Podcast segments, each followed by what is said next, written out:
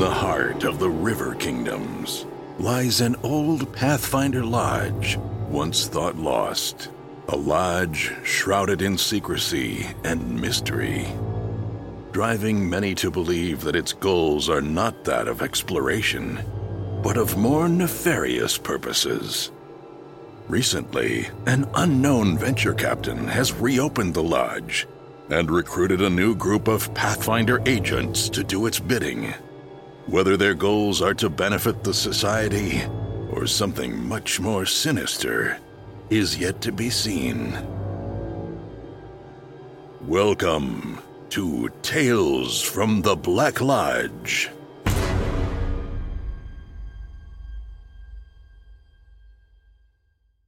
Hey everyone, welcome to Roll for Combat Tales from the Black Lodge. I'm your GM and host, Steve Glicker, and in this week's episode, we start a brand new tale, Lodge of the Living God, with a brand new special guest. This week, we have Jefferson J. Thacker, also known as Perim, from the No Direction Network, joining us in this madness. Madness, I tell you. So this is a really weird week for me. First of all, Gen Con was online, which was fun. Don't get me wrong. I definitely enjoyed Gen Con online, but it definitely wasn't the same thing. I beyond missed going to Gen Con. I love Gen Con. Yeah, it's a total monstrosity, and there's a billion people there, and it's gotten way, way, way too big these last few years, but I don't care. I love it. I love going to Gen Con. I get to see everyone and hang out. It's just an awesome time. I look forward to it all year long. So when this was canceled, it's like every holiday in the world was canceled together. Take all your favorite holidays, take Christmas, take Halloween, take summer vacation, you name it. Put it all together and then cancel it. Now, I get it. The world's in a bad place and we couldn't have done it. I mean, have you been to Gen Con? Well, even if you haven't been to Gen Con, you can imagine what it's like with a hundred thousand people smushed together. And the convention hall is so crowded at times that it takes you 30 minutes to go 100 feet. So of course they couldn't have gen con. Everyone knew that. But that doesn't mean it wasn't disappointing to have it canceled now, PaizoCon getting canceled, that also stung really, really bad because I actually kind of thought they might do PaizoCon because PaizoCon is much smaller, it's really spread out. Hopefully, they can get their act together and do it next year. I think with social distancing and masks in place, that you actually could do PaizoCon next year. So, what does the future hold? Who knows? I've been checking out all the cons I usually go to. I go to PAX Unplugged, I go to PaizoCon, I go to Gen Con. I was actually going to go to Origins this year. I was going to actually start increasing the number of cons I was going to go to. This was the year that I was going to start going to more conventions, and of course, I ended up going to none. But at least something was done online. I know a lot of people got to play the special. This is the first time I didn't run the special for Gen Con in I can't even remember 10 plus years. Not only did I not run it, but I didn't even participate in it because I was busy that Saturday. I'm actually kind of upset. I want to know what happened. I didn't even get to read the adventure. So if, uh, if someone can tell me what happened, I'd be very curious to know what happened in the Pathfinder and the Starfinder adventure. I run every year. I run the Pathfinder and the Starfinder adventures the specials at Gen Con. It's my favorite thing. In fact, I used to run like everything, like anyone would, but I've gotten to the point that I just run the specials and only the specials, and that's all I do. And I really look forward to it, but no, I couldn't do it this year. Uh, maybe next year, even if it's online, I'll try to uh, try to schedule a little bit ahead of time and do it. Of course, we got to play our game with Luis Loza this is the same crew, the Black Lodge crew, and we did a quest. And I added some more gambling into the quest. If you're starting to notice a theme, is that the Gen Con game had gambling, the PaizoCon game had gambling, the first game with Eric Amona had gambling. I kind of like having gambling in my games. It's it's just fun. It's a fun little distraction. And if you get a good game going, it's uh it's very interesting to see how people get swept up into the gambling because gambling just has that effect on people. And when you have a combination of a game within a game, I always find that fun. The play within a play the TV show within a TV show. Anything like that always fascinates me. So I always like the game within the game. In fact, I'm going to try to figure out for next PaizoCon or Gen Con or whatever, do a game within a game within a game. That is what I'm going to try to do somehow to get it multiple layers, sort of get an Inception vibe, but for role playing few other things going on. I am out of power. That's right, the Northeast was hit by a storm, and I thought it was going to be a nothing thing, and yet everyone in this area is out of power.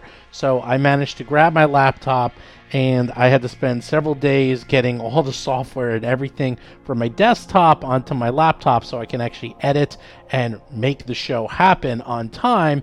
And good thing I did because I've been meaning to do this for a long time, and nothing quite like a blackout to force you to make your podcast work on a remote laptop to get you going. So, this is coming to you live from a hotel room in the middle of nowhere. I don't even know where I am right now.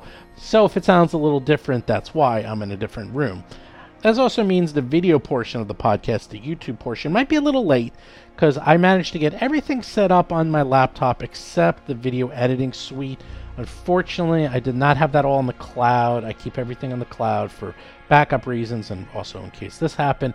But the video stuff I don't because it's a little too slow to keep on the cloud. I do the video all local, so I got to get that done. I'm gonna have to figure out then when that's gonna go up. So that might go up when uh, I get power back, which who knows? The last time we got hit by a major storm, I lost power for over two weeks. I am hoping I'm not going to have to go two weeks without power this time as well. I also do want to mention that this Tales from the Black Lodge crew, we are going to be taking the same crew and we are going to be running Agents of Edgewatch. Everyone rolled up their characters. They went very, very heavy into the APG, the Advanced Player's Guide. So you're going to see a lot of those options. I'd say almost every character was built either completely using those rules or mostly using those rules. So you're going to see a lot of new options, including new ancestries, feats, powers, you name it. Everything you can imagine, it's going to be in there.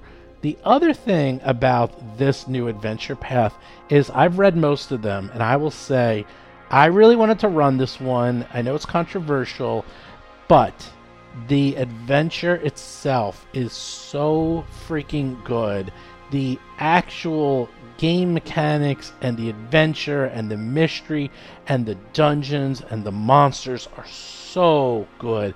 I couldn't resist. I'm actually heavily rewriting some of the rules on how the guards work and how loot works because I feel the way it's set up is really poorly done.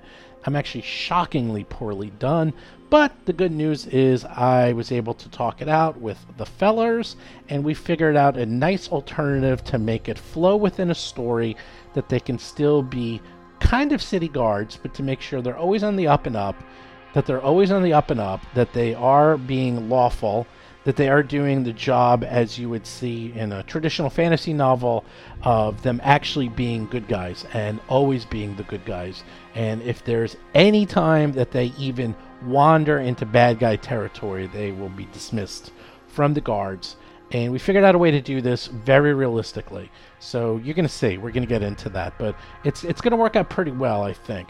And to be honest, here's the weirdest part about that adventure path very small portion of the adventure path has to do with the guards and this whole guard aspect. There's so much more to this adventure path. The mystery part, there's tons of social interaction. There's a lot of investigating crimes and figuring out clues and to investigate leads. It's it's so much more. I, I kind of am stunned they undersold those aspects of the adventure path. In fact, I would say the guard aspect takes up like 5% of the adventure path, and everything else is 95% of it is all that cool stuff. And this is the weirdest part of all it is super, super hardcore horror. I mean, like the hardest of hardcore horror, which I like, and everyone on the uh, show really enjoys quite a bit. Now, I'm not going to make it disgusting, and I'm not going to make it uncomfortable for anyone who listens to this.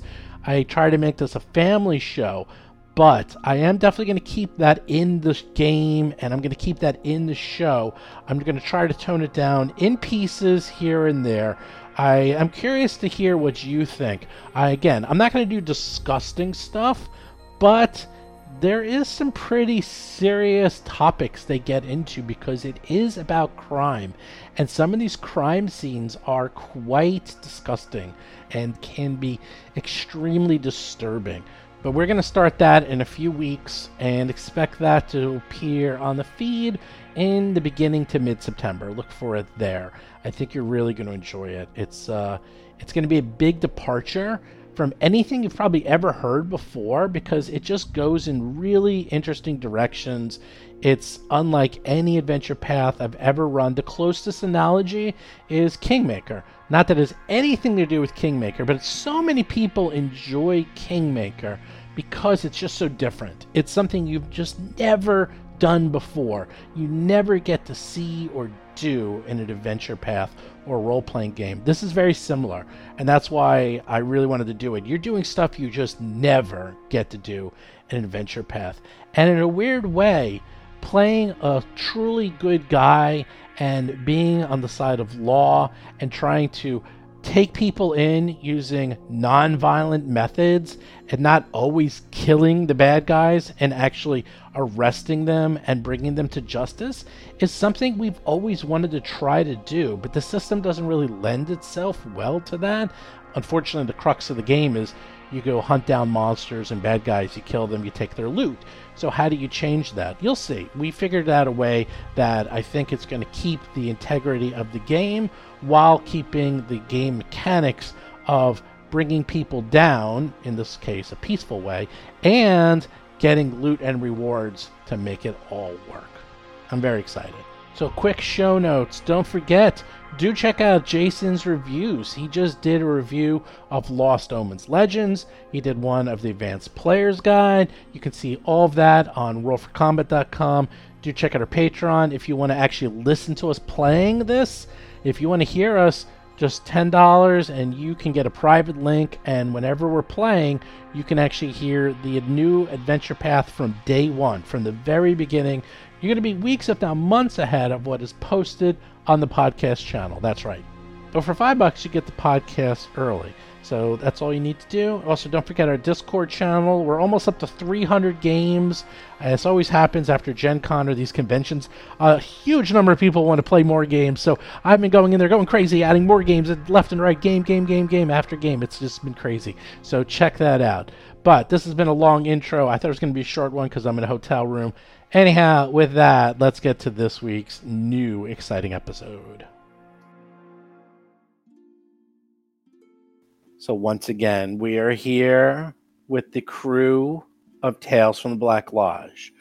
Once again, we're here with Mr. Peepers, Nella, Thorgrim, and Nixnox, and a new special guest, someone we've been trying to get on the show for a long time, but have not been able to until very recently because they are very busy with a billion things and then some. But we're recording this right after PaizoCon online and suddenly this person doesn't have as much to do. And that person is Param. Welcome, Param, to Tales from the Black Lodge. It's uh, good to be with you. And yeah, I thought that this whole thing was cursed, but you uh, had a readied action to surprise attack me immediately after the con. That's true. It's it's it was right after the con and I'm like, you can't possibly be busy now. You are done. So could you play for a little while? And you're like, yeah, sure, why not? And now that he knows the secret, he's going to be asking you every single year after every big event. No, I've been asking for a while, but you know things come up, and yeah, he has a recording schedule. We have a recording schedule. It's it's hard. Uh, it's hard to get the celebrities on the show, right? Yeah. but with that, let's go around the horn and introduce everyone to the infamous Black Lodge, starting with the most infamous one of all, Mr. Peepers. Lady Luck, they call him, because he seems to fall into it every single time. Hi there. My name is John Statson. I am playing Mr. Peepers, and I had one good episode where I hit a lot of crits, and that's why they're referring to Mr. Peepers' luck. So normally he has he has a hard start to, in a lot of these adventures, but he had he had some luck. Uh, if you, in case you didn't know, Mr. Peepers has earned a reputation for finding trouble where there shouldn't be any. He's a someone with no sense of self-preservation. Uh, he is happiest when starting over with a clean slate, and uh, he's looking forward to the new adventure. And then, of course, we have everyone's favorite animal lover, Nella. Hello, Nella. Hello, the falsetto was an interesting choice. Uh, my name is Jason McDonald. I play Nella Amberleaf, a half elf druid of the Wild Shape School. Um, still working on the whole wild shape thing. Right now, all I can do is kind of turn into small animals. So most of my antics are lighting things on fire and hitting them with a stick. And I am surprisingly easy to get on the show because I'm pretty much always here. And then, of course, we have Thorgrim the lion. You would not Yes. know it, but he's supposedly a champion. Although I think they're making a new character class called Chicken. Chicken, chicken. uh, as you know, a lion is is known for its uh, for its bravery and uh, lack of cowardice. And so Thorgrim Stout Brew exhibits all of these characteristics. Dwarven champion redeemer of Iomedae, and he is looking to mete out uh, truth, justice, and the Pathfinder way. And then, of course, we have Nix Knox, not the goblin, not a goblin. Nix Knox looks like a goblin, smells like a goblin, acts like a goblin, but he's actually made of fire. Yeah, I'm wondering, it does he actually smell like a goblin, or does he smell like uh, like a burning ember, Brimstone. or, or, or like old cigarettes? he might. Describe him as goblin. Nix Knox, Nix Knox, creature of magic, uh, wizard's pet turned adventurer. Uh, Actually, actually, that could be the cologne goblin. yeah, that's true. Goblin. Uh, oh my god, what a great cologne. Goblin. Oh, goblin, goblin-esque. goblin-esque. Uh, he is a creature of fire and a creature of shadow, a sorcerer who wields flames and power, the power of electricity, to uh, burn his enemies. And uh, I think that's it. And that's it. That's it. And then we have the special guest Param, who is running. Oh man, I'm I'm very curious to hear about this character. What what are you running today? also known as Jefferson J. Thacker, and I will be playing Ducker Shade. It's good to meet y'all. I'm the protector of the neighborly and uh, the you know the the assaulter of the ain't up to no good. Ducker is his name. Uh huh. It's Ducker, Ducker Nightshade. You can just call me Duck if you want to. Oh boy, you guys are in trouble now. You got uh you got a good old boy with you. Although Ducker is isn't Ducker a halfling? Sure is. Three foot six inches and proud of every pound on it. All right. Well, we've got uh, I've got a cousin. How you doing, cuz? I'm doing just perfect. Evidently, I'm supposed to keep y'all out of trouble and at least partially breathing. Oh, we're always out of trouble. We don't know how to find trouble if we wanted to find trouble. I don't I don't we don't even know how to do that. So, I I think you got an easy run with us. Ha! That's good. I, I enjoy a nice neighborly stroll through the countryside. Oh boy. Hopefully, we'll be going through the countryside, Steven. Um, does the water sound like countryside? Every single Oh, no. Adventure No more seems water. to be water based. Will it happen once again? We will see. Now, as we all know, all adventures have to start somewhere. So let's see where this adventure starts. No way. On the water again. Really? Are, are we are, are we going out to the water again? Guys, just you know, it's it's a meta thing. It's always there's gonna be water in every adventure. Just Good thing you took that feat. I, I have to change my whole attitude about it. I, I have to start thinking myself. I have to start. I start. You know what I have to do? I have to start channeling one of those uh, deep sea vents. You know those volcanic vents, Right. Where the, wa- where the water and the fire mix into it, like into a pyroclastic fury that I have to start. I have to start. I have to start embracing that. I have to be You like, need to yes, be a- more water. You need to be a steam goblin, is what you need to be. But you know, the minute we act, the minute we actually start building our characters in the direction of water adventures, we'll never do a water adventure again. Oh, that's Right. true. We'll be in Yeah. a desert immediately. Murphy's Murphy's law. Yeah. Oh, the next ten adventures will be in volcanoes. Yay! So, this adventure, you begin as passengers on board a ship, the Queen of Elysium, a river sloop that's headed for the hamlet of Prophet's Rest in southern Razmir. You have uh, been traveling for quite some time on the water, and you were given two letters relating to your mission.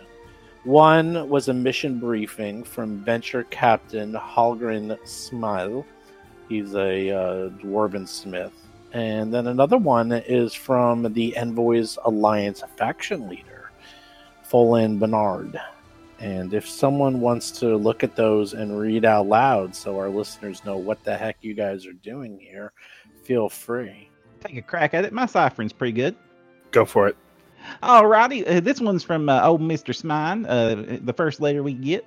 It says, Greeting Pathfinders. I was recently contacted by a high ranking priest of the so called God of Razmir with an intriguing but troublesome offer. He claims to have his government's permission to help us set up the first Pathfinder Lodge in the nation of Razmiran. As Pathfinders have been banned from Razmiran ever since 50 odd years ago, uh, the possibility of once again having access to that land is one we just can't ignore. But I don't trust the theocratic Razmiri government. All they care about is praising the name of their fake god and keeping the common people poor and ignorant while they live all high in the hog. Though I can't imagine that they see the society as anything but a nuisance, the agreement they offer seems reasonable. Despite my misgivings, I've ordered the investigation of the proposed location. I've chartered your passage on a ship headed to Razmir to meet this high ranking priest in the village of Prophet's Rest, a hamlet on the Glass River just west of Zur. The priest's name is Narson, and he's expecting you. Help secure the location of the lodge, make any necessary repairs, and hire some locals to help you hold it for next month or so while I organize more permanent staff. I'm sending you a significant sum of cash to pay the local workers, buy any construction, and grease any palms y'all need to. I'm also including a few dozen bulbs of some magic cow plant called the Whispering Lily. These here were given to me uh, years ago by a Chelaxian associate, and once planted the flowers, have the ability to transmit sound to their sisters here in Tymon. Plant them in secret around the new lodge, and we'll be able to keep better tabs on what's going on there with the locals once y'all leave. Good luck now. Hog and Smine.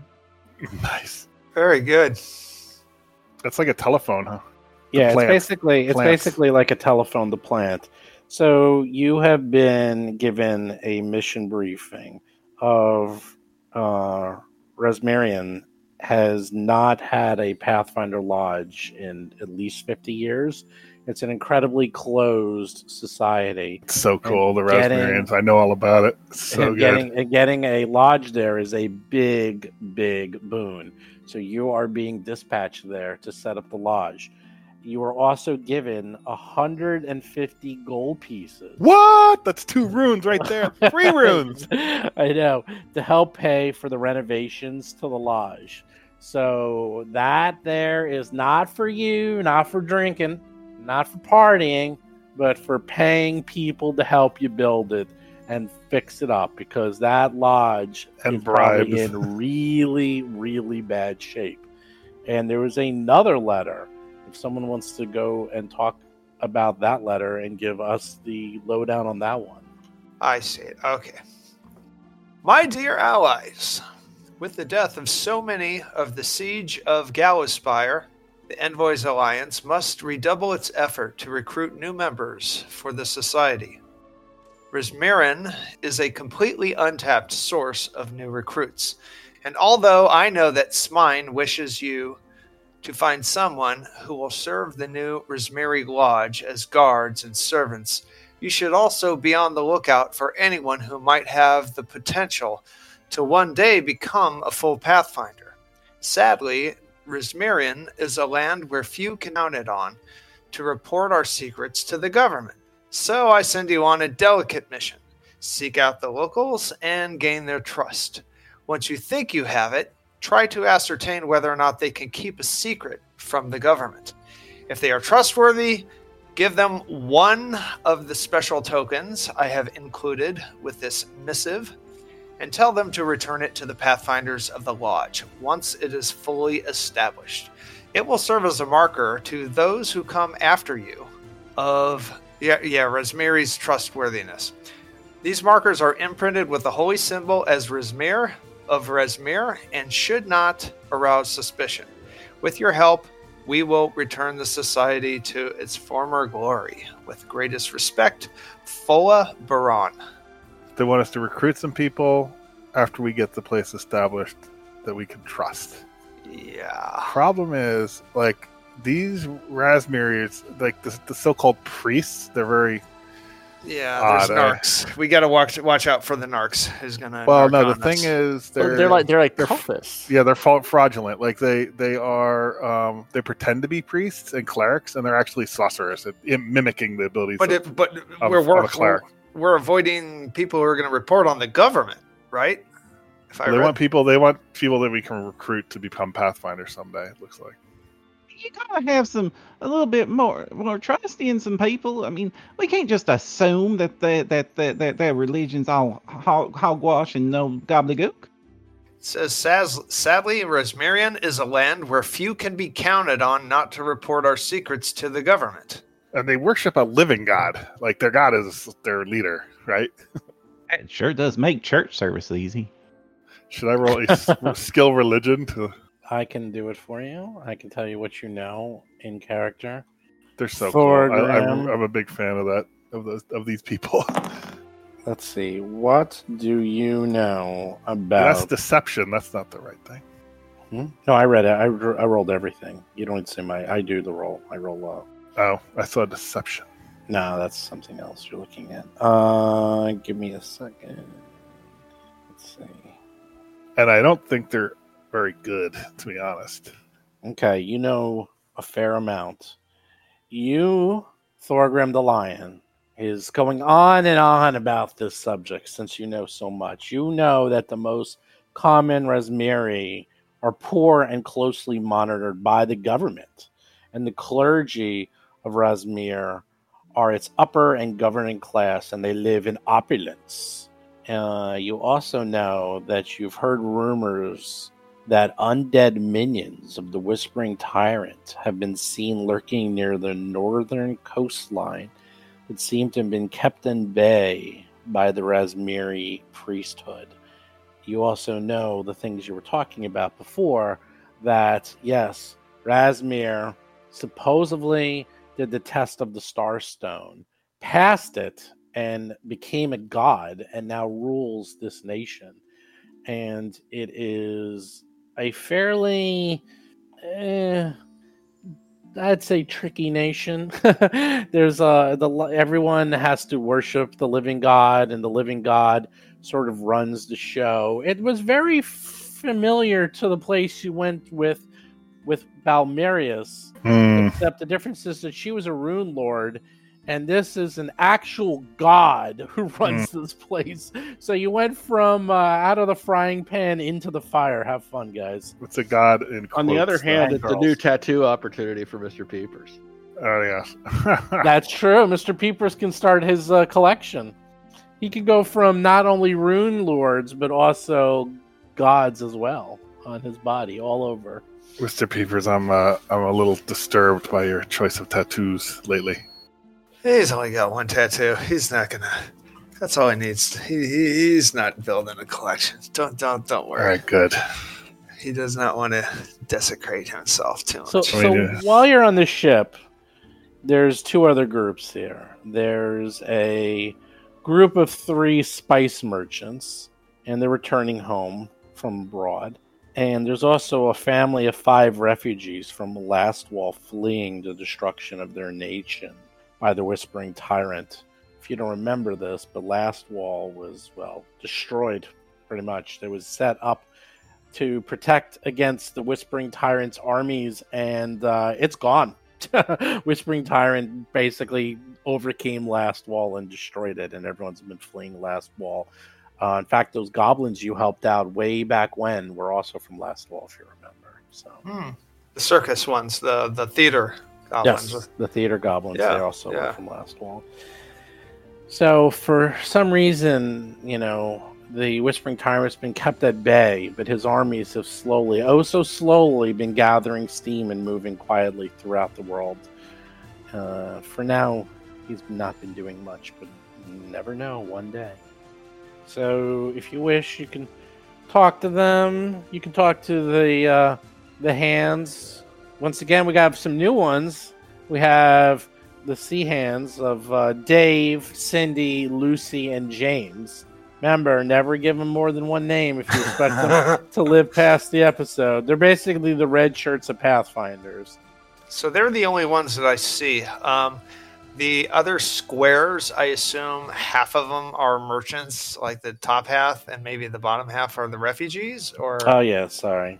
And the question that I have is the port that we are heading to is that the town also where the Black Lodge is, or is the Black? Or, I'm sorry, the lodge, the the Pathfinder Lodge, the one that we're establishing, is that the same uh, city, or are we then journeying to another location? You're not exactly sure. You're gonna have someone to meet you there, and then they're gonna go through and explain everything to you. So Okay. it's nearby. You're sure. Um. Well, these refugees, I think if they're looking uh, for a place to go, we could pencil them in for potential helpers to the lodge. Um, if they're looking for a place, and you know, if they're groundskeepers, I mean, or or who knows, it could be carpenters. I mean, uh, but I don't want to tell them anything that you guys think we shouldn't tell them about this. What do you guys think? Should we uh, uh, test the waters with them at all? Yeah, I mean, I, I think it's a good idea because you know what? I, I don't know. We can't really trust the Razmirians. Yeah. Well, we're, we know they're not beholden to the government. Okay, so that is that's a given, unless they're well. We can ask them, though. There's a unlikely if they're coming from another uh, land. So, uh, I'm I'm Mr. Peepers is gonna he's gonna saunter up. He's gonna suss out the situation, and let's see. I don't even know if I'm gonna.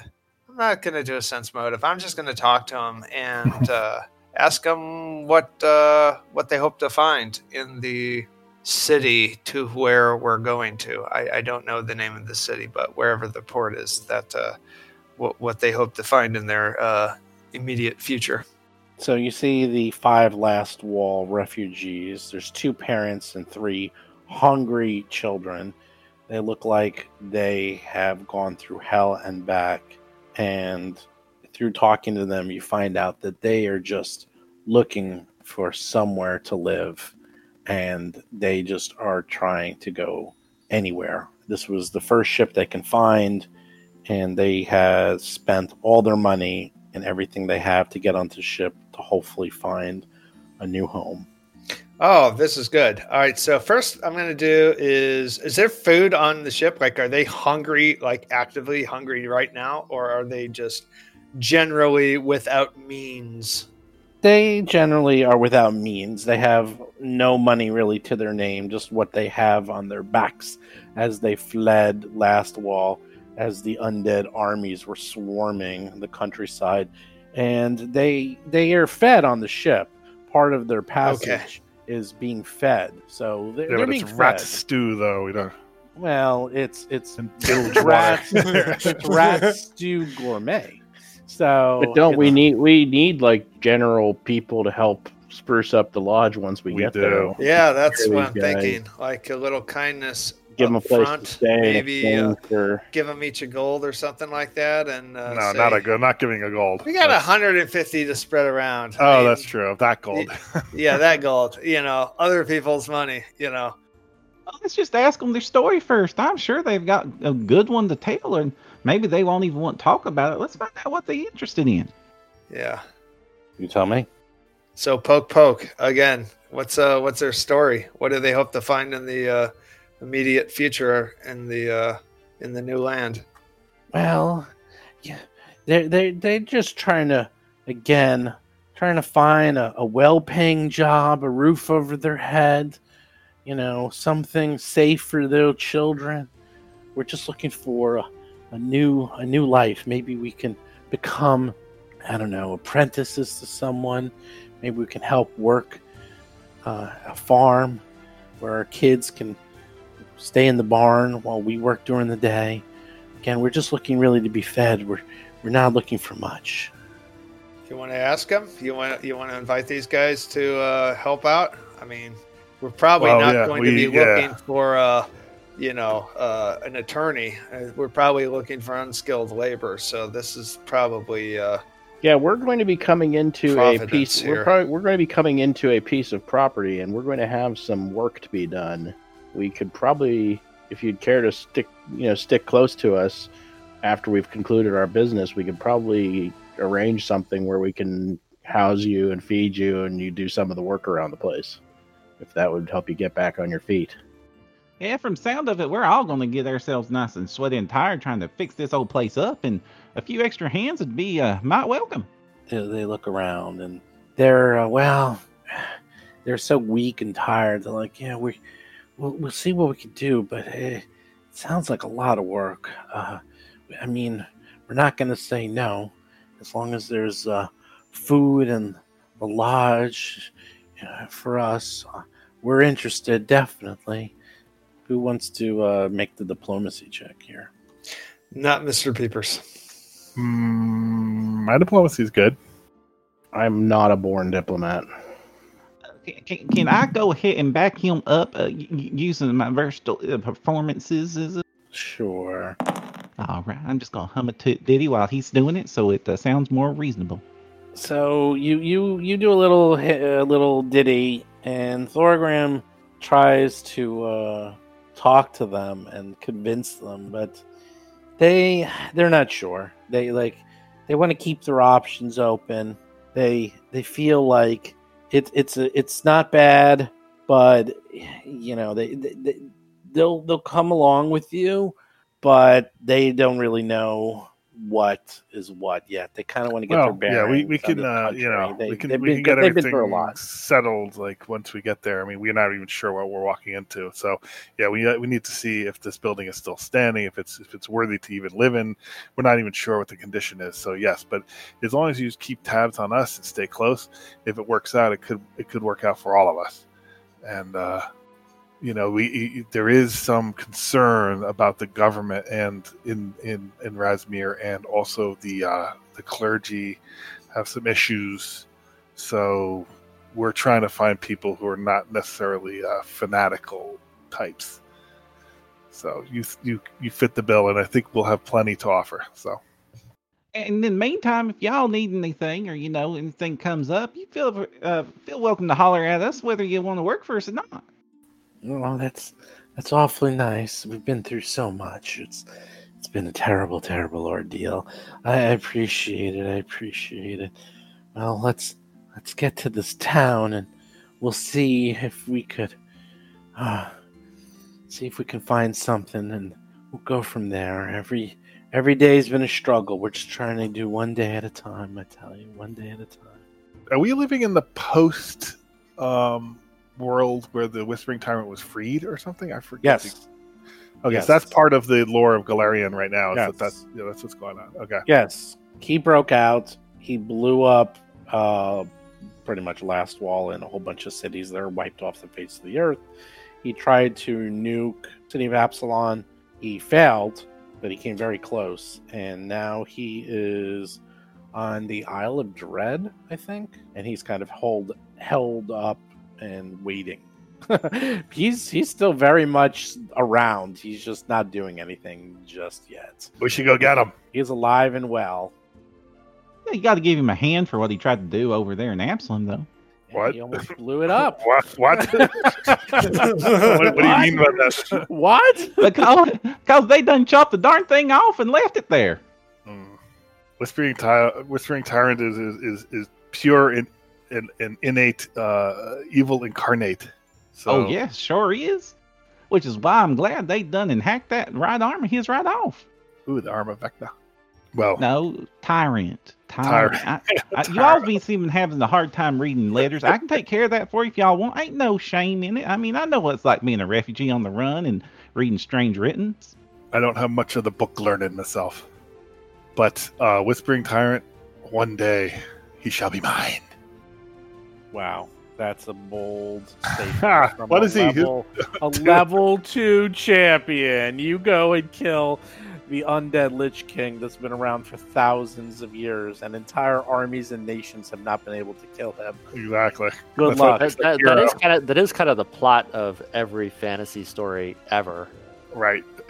That is so true. It's, It's like a little, little. It's like it's like always you have to have, peasant- be, have it right. has to be a lich. Has to pe- be a lich. peasant farm boy goes and takes uh, goes and eventually aspires to take out the nuclear weapon incarnate. That's right. So, um, you know, after a few days of talking with them and kind of ignoring the merchants, the Queen of Elysium pulls alongside the dock of a small Razmiri village of Prophet's Rest on a chilly, late winter morning, with the sun just beginning to burn the morning mist off the glass river. The rickety wood dock is quiet, with only a few fishermen going about their business while a single guard in the yellow and purple colors of Razmiran leans lazily against a long spear. He jumps to attention when the ship's gangplank comes crashing down and then lumbers towards the ship, stretching out his cold limbs. As the other passengers move to disembark, a priest of Razmir peers out of the fog. He wears an iron mask and white robes and comes flanked with two more guards. The priest places himself at the bottom of the gangplank, ready to meet the travelers. The first group to descend is the group of the three poorly clad Razmiri merchants carrying goods in a large sack on their backs. They hand a small bag to the priest, who peers inside, and then nods and gestures for them to move on. Next, the family of the five last wall refugees are called to approach. They fish through their packs and hand a few silver coins to the masked priest. He looks at the coins with obvious disdain and hands the money back, motioning for the family to return to the ship. When the parents shake their heads and begin to argue with him, the priest points at the oldest child and states, If you cannot pay the immigration fee, you may dedicate your child to the Razmiran priesthood instead. Well, may I interject here? Uh, we'll pay the boy's fee and the family's fee. Oh, are you sure? Yes, quite sure. what is the fee? Hmm. What is the fee? It's First, good to find, find out what it is, but yeah. you know, I, I I just ain't gonna let y'all run off with no boy. Okay, so first, Thorgrim, you can make either a diplomacy, an intimidation check, or a deception check. Diplomacy plus five. Okay, you can roll it to see how you do. All right. Let's see if the priest even wants to listen to you. All right, hold on. Wah, wah, wah. Are you sure there's nothing wrong? This is the Oh third one I've rolled in a row. Let me That's roll it crazy. Just roll it again, Chris. See, see what happens. Just roll it again. S- Any skill. I mean, I rolled it. I got a six for you. Roll something else. Yeah, you rolled an eleven. You- Jeez, Okay, it's, so one of those, that's- it's just one of those days. Hey, it's just one of those days. All right. Well, That's not a critical only- failure. Not, not only did you not convince him, but he uh, commands the guards. It's like, back! You're not a member of this family. You're not allowed to pay for their fee. You have no quarrel in this. They must pay their own way. Oh, oh, we ain't having none of that. Not not one inch of it. I'm gonna get all three foot six inches of my ire up in his face, and I am going to uh highly advise him to back the heck off before I have to get unneighborly with him. Wait, ca- ca- it's like I, I, I kind of appear from the shadows and I want to whisper, have a sidebar with uh, with my party members, maybe Thorgrim. Uh, is it the is it the case that these were the guys that we were trying to hire as uh, yes. uh, workers and servants to do Yes. this business? But they didn't they, like they, they did or did not accept our offer. they were they were Not sort of formally, no. lackluster on it. Yeah, they were So not. so they didn't they didn't actually accept our offer. They No. didn't actually refuse it either, though. Right? They, they, didn't actually they, refuse they, it they were standoffish. All right. So, so my suggestion is your angle with the priest is, he, like the priest's argument is we have no relationship to these people, so we shouldn't butt in. Your retort is these people are our employees, therefore they come under our umbrella. Right. We're going in, so they're going in, and that and that'll also kick them in the ass to make a decision as whether or not they want to work for us or whether or not they want they want to to lose their youngest child Right. to, to Exa- exactly evil exactly, priesthood. Exactly. That's so true. we get so we get put, so put there's the a, so there's a- decision in their hands. yeah, so there's a two birds with one stone element to using that maneuver. right. Okay, But well, but let- Ducker, But Ducker's- let Ducker do his intimidation first before you try that tactic. Because Ducker might intimidate past this anyhow. We'll find out soon enough.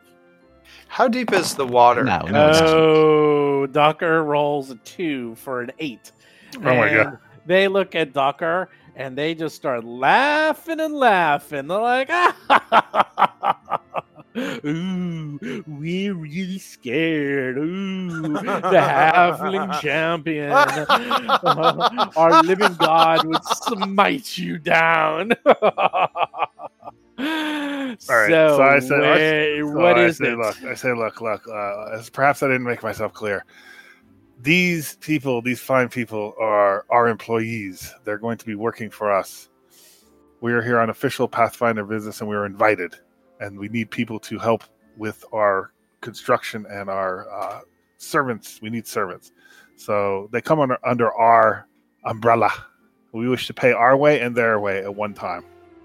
And I turn back to I turn back to the to the to them to the parents and like I look at them and I nod and I'm like right they, they're just stunned and they're crying and hugging their boy and they're just a total mess like Oh they, my god. they're they're like totally they appreciate it but they are crying and now they're trying to get back on the ship and they're not letting All them right, back so- on Oh the my ship god, they're not helping themselves. They're not All right, helping so, so themselves. I, I try I try to I try to help that situation.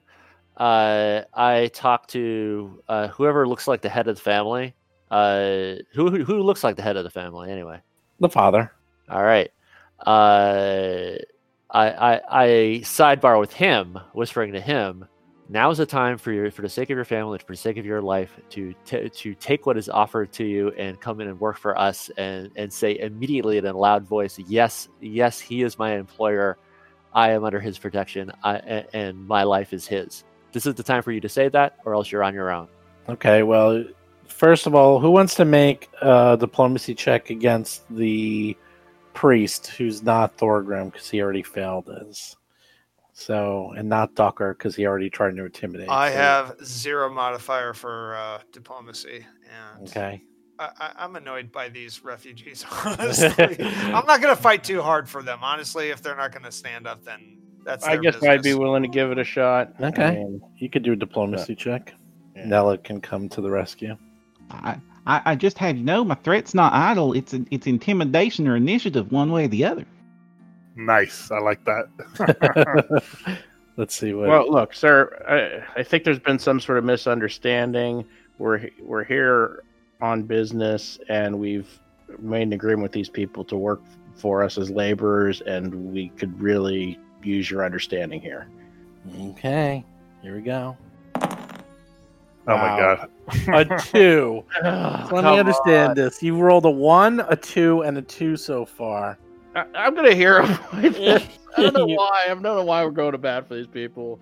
If I get a fight, we're gonna be miserable. Okay, hero point. You do it. with the diplomacy check. oh nice I forgot about that You do it. Oh, that doesn't look like a Come good roll. on. Oh, you rolled a four. Oh my god Never mind. I, I'm, Oh my goodness! we're not getting the kid in. All right. um, they the father's like, yes, yes, we, we- we'll work with you. Anything to, anything to spare our boy. We will, we will help you. We will do what we can. I, I apologize. Thank you so much for helping us. And uh, the Hey, priest. Can I can I ask a question? Yeah, sure. Uh, what is our status in relation to the local government? Until the, like, because it's the it's the theocracy, right? Correct. Uh, what what's our legitimacy with them? What's our status with them? Like like what, what's You our have no- relationship to them? None. Zero. There's So- no so- diplomatic ties between the Pathfinder Society. This is actually. So what so what's so what level of legitimacy do we have to enter their lands and claim some kind of ownership right over a piece of property in their country? Got invited and offered it with this here official like letter. But okay, so but and and an official like letter from who? What like A that- high that- ranking, a high ranking priest. Okay, there we go. I take that letter. I take that letter, and I save all of your ass with my plus eight on fucking intimidation. And I say, and say, uh, excuse me, priest, read this. And I point it, and I point at the letter, and I give him a demoralizing gaze, and I say, your superiors would not like any more trouble. These people are our employees. We have this document from your superior. We own this land. We are approved. We are approved by by an agent of your god we must be allowed to pass, and we must be allowed to pass now. Okay. Give me that intimidation. Watch I roll a one. Yeah, we all have so. Well, he rolled a four too. Here we go. Any second. Oh, pretty good. Pretty good. Seven. Seven. Oh my god! But For seven, it does turn into a fifteen. Turns into a 15. He looks at you, says, Fine. He counts everyone up. It's like three gold, and you can all go in.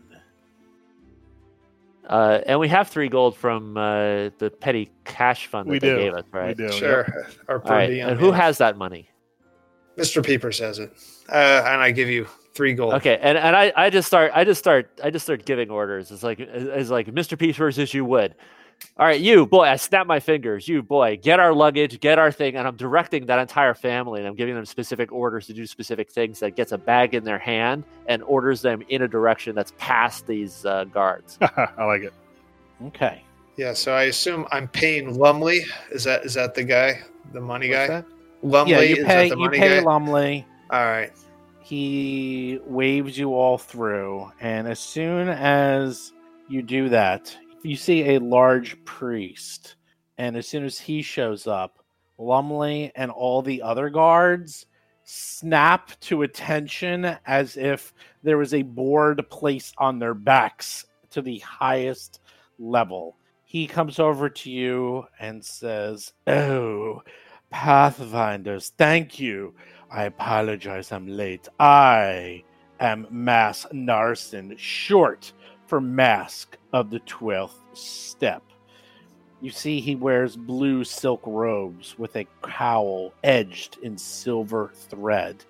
He wears a silver mask that conceals all of his facial features except for his intelligent and inquisitive hazel eyes. You can tell that by his presence, tone, and stance that he is obviously in charge here. He looks at the other guards and says, Enough! Leave them! And they immediately bow and shuffle off. With your gold, by the way. Hmm. while that while that is going on, I'm absolutely taking that document, giving it back to Thorgrim, and disappearing into the shadows. there you go. He goes on to explain that, yes, I apologize once again for being late. Church business, you know.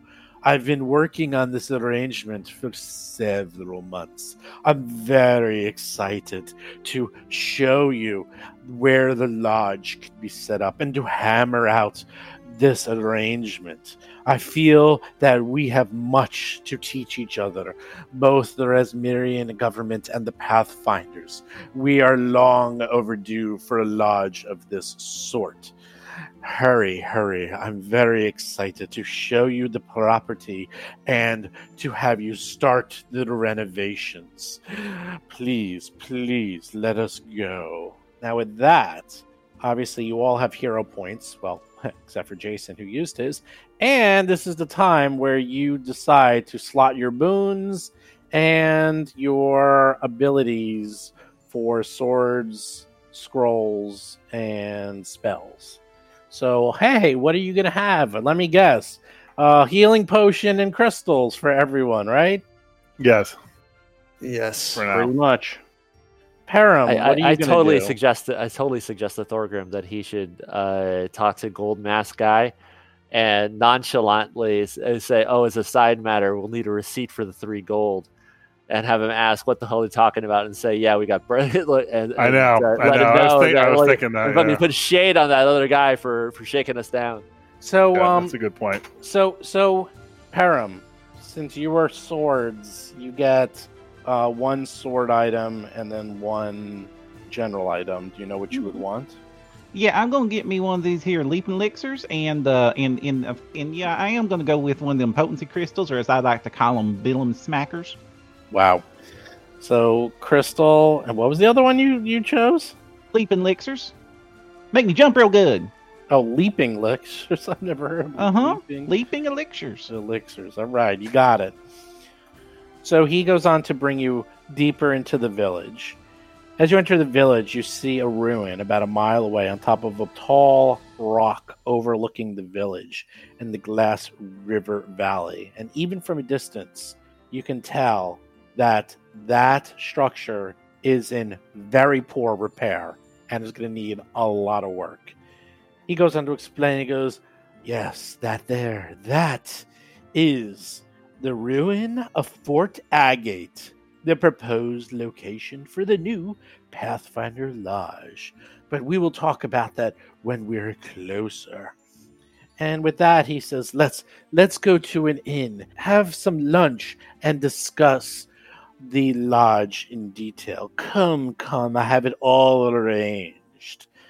And as you walk through the city, you can see that uh, all the buildings look to be recently painted with windowsills or decorated with colorful flower boxes and draped with the yellow and purple flag of Razmiran. And it looks rich and prosperous, as if this country is doing great. Do you wish to Mm. discuss anything or talk about anything on your trip? It's about 10 minutes to the end, not too far. Uh, I'm I'm hanging out with the with the family that's still carrying our crap and uh, reassuring them. I'm saying like to the father, I'm like, "You- handled that very well. Like I'm trying to backpedal the uh, the the kind of harsh language I used, the harsh uh, tone I used earlier, and uh, reassured him, like you did very well. You know, you, you just stick with us. You're going to be all right. Uh, and I try to, and I'm just trying to talk up their morale and and and try to find out more about them and like chit chat them what skills they might have and things like that whilst the rest of the party is doing all the big tour stuff Okay. I was gonna say that uh, this whole town sure seems to have a whole bunch of civic pride. How come the building up there ain't so uh, decorated and pretty like? Well, that them building has been around for eons and generations. There was no need for it, so no upkeep has been used on that building anytime recently. That's why I felt it was a perfect location for the lodge. It serves as a defensive structure. You can see all around, and you're near a prosperous town, a perfect location. No one was using it, and I was able to get approval from the highest levels of the government. From what I hear, and he goes on to whisper, I heard Razmir himself approve the request. well Wow, golly. that's, Nice. that's an honor. That's very cool. we, we, so we so, so this place is blessed by god Yeah. we got Uh, a blessing hey, God. god no, Hey, no, God. no. Yeah, it's not. It's not. It's not my God. i know uh, yeah, I say, wow. mm. And it does look like all this stuff is sort of new, right? Like it's new, Brand new. a new coat of paint. Yeah, Yep. it seems, it seems a little bit North Korea esque. Eh, Um, maybe. I say, mm, yes, this is quite nice. Oh, I just did want to, uh, you know, we we had a little unpleasantness at the uh, disembarking, and uh, we do need a receipt for all Pathfinder expenditures. So we had to pay your priest three gold for the group of us to even get off the boat. Just just want to bring that up. Hmm. He looks at it and goes, Well, each of us have our stations in life. Three gold is about correct. There is a disembarkment fee. So uh, I will make sure you get a receipt for that. But what he did is not illegal. nor on Tawdry. It is something to be expected. I'm sure that's not the first or the Oh, yes. last fee you'll be paying to get the job done. When in when in Rome and all that. Yes. But with that, yes, yes. Let's hammer out the details and uh, get to the inn, shall we? Lead the way. You know, the catfish here looks mighty tasty. Careful what you touch around here. Those aren't catfish. Okay, so after 10 minutes, you come to an inn, and on the sign of the inn, it looks like it is called the Angry Cock. And there is a large chicken that appears to be quite angry on the sign. You get it? Yeah. Anyhow, with that, uh, Narson's like, "Come in, come in. They've arranged quite a meal for us." He looks at the the uh, the refugees you brought with them, and he goes, "Oh, I, I think there should be enough for everyone. Come in, come in." Mr. Yeah. Peepers is going to go around the back way. She's just Okay. doing a little recon. Okay, you can do some recon. There's a door that uh, leads. Okay, you went through a window. I don't think you go through a window. Oh, I only thought that one was a door. That's why I went. No, I love no, your no. commitment to the dramatic. yeah, he's not going to try that hard. he's going to go back. Okay, he's going to he's going to do a full 360 and then go back in. It, it looks fine. Uh, so as soon as you walk in, the innkeeper leaps to her feet and brings you to the back of a private room, and there is a simple yet very large and very delicious looking lunch laid out on the table for everyone. And she bows deeply and is obviously, uh, you know, being very uh, respectful of this extremely high priest. And everyone else in the building goes very quiet as soon as he walks in. Mr. Peepers is going to nod to her as if she had bowed to uh, him. Oh, okay, good job. And uh, I have to say, there, uh, br- brother Narson, is that is that was that right? Your brother Narson, the the, the big old uh, uh, head priesty around here. He he just laughs. He's like, "Mask, Narson." Oh, Mask Narson. Okay, I understand. Um, you must lead quite a meeting. Everybody around here seems to respect you awful much. Well, it is true. I am probably the highest ranking priest, definitely in this town, if not this region within a few hundred miles. But do not worry about that, as I am on your side. I have been working hard so that we can work together, both Necessarian priesthood and the Pathfinders. But with that, let's quickly fill up and get ready for the hike to Prospect's Rest, the town next to Fort Agate, where you will be gathering supplies and workers to help fortify and fix up the fort. Oh, that's good. I thought we was gonna have to haul everything up from the port town here. No, no, no, no. Don't worry. I have done what I could to gather this and make it as easy as possible for you. Dig in, dig in. So, so just as I'm following, I, following, am gonna. go ahead. I, I'm wrangling the refugees during all of this. Ah. Uh, I, like I'm, I'm getting them at a table, at like at, at an appropriate table with an appropriate meal, working with the working with the the inn staff to see that they're fed and looked after, and I'm continuing to hang out with them, uh, just riding on my natural charisma uh, to, to, to find to find to, to find out about them and see what their skills are and what they're worth. As an elemental fire goblin, your natural charisma with the uh, the Yeah, refugees. but as a sorcerer, my natural charisma is through, through the goddamn roof. oh, is it okay? Yeah, I'm a sorcerer, Alright. man. My charisma Okay. is my best stat. Oh, okay. Um, the question that leaps to mind is: Has Narson done the preliminary work in ascertaining what supplies need to go to the place, and is that what he's, or are we going to have to say the work ourselves? Because none of us are carpenters, and like, what kind of, uh, what kind of tradesman does he have uh, on the job? Oh, let me quickly go through. I'll explain everything. Okay. So, so first of all, as I said before, I've been making preparations for your arrival for several months, and I've been able to convince the visions of the fifteenth step that make up the highest echelon of the Razmiri government to allow the Pathfinder Society access to our blessed nation and to establish a lodge in the abandoned fort less than an hour's travel from the port city of Xer. The proposed site, as I mentioned, is an abandoned castle named Fort Agate, which rests on a small tor just outside the suburb. The fort, as I said, is in poor repair, but I promise you'll find villagers and Prospect's Rest willing to help them make the necessary repairs. For a price, of course.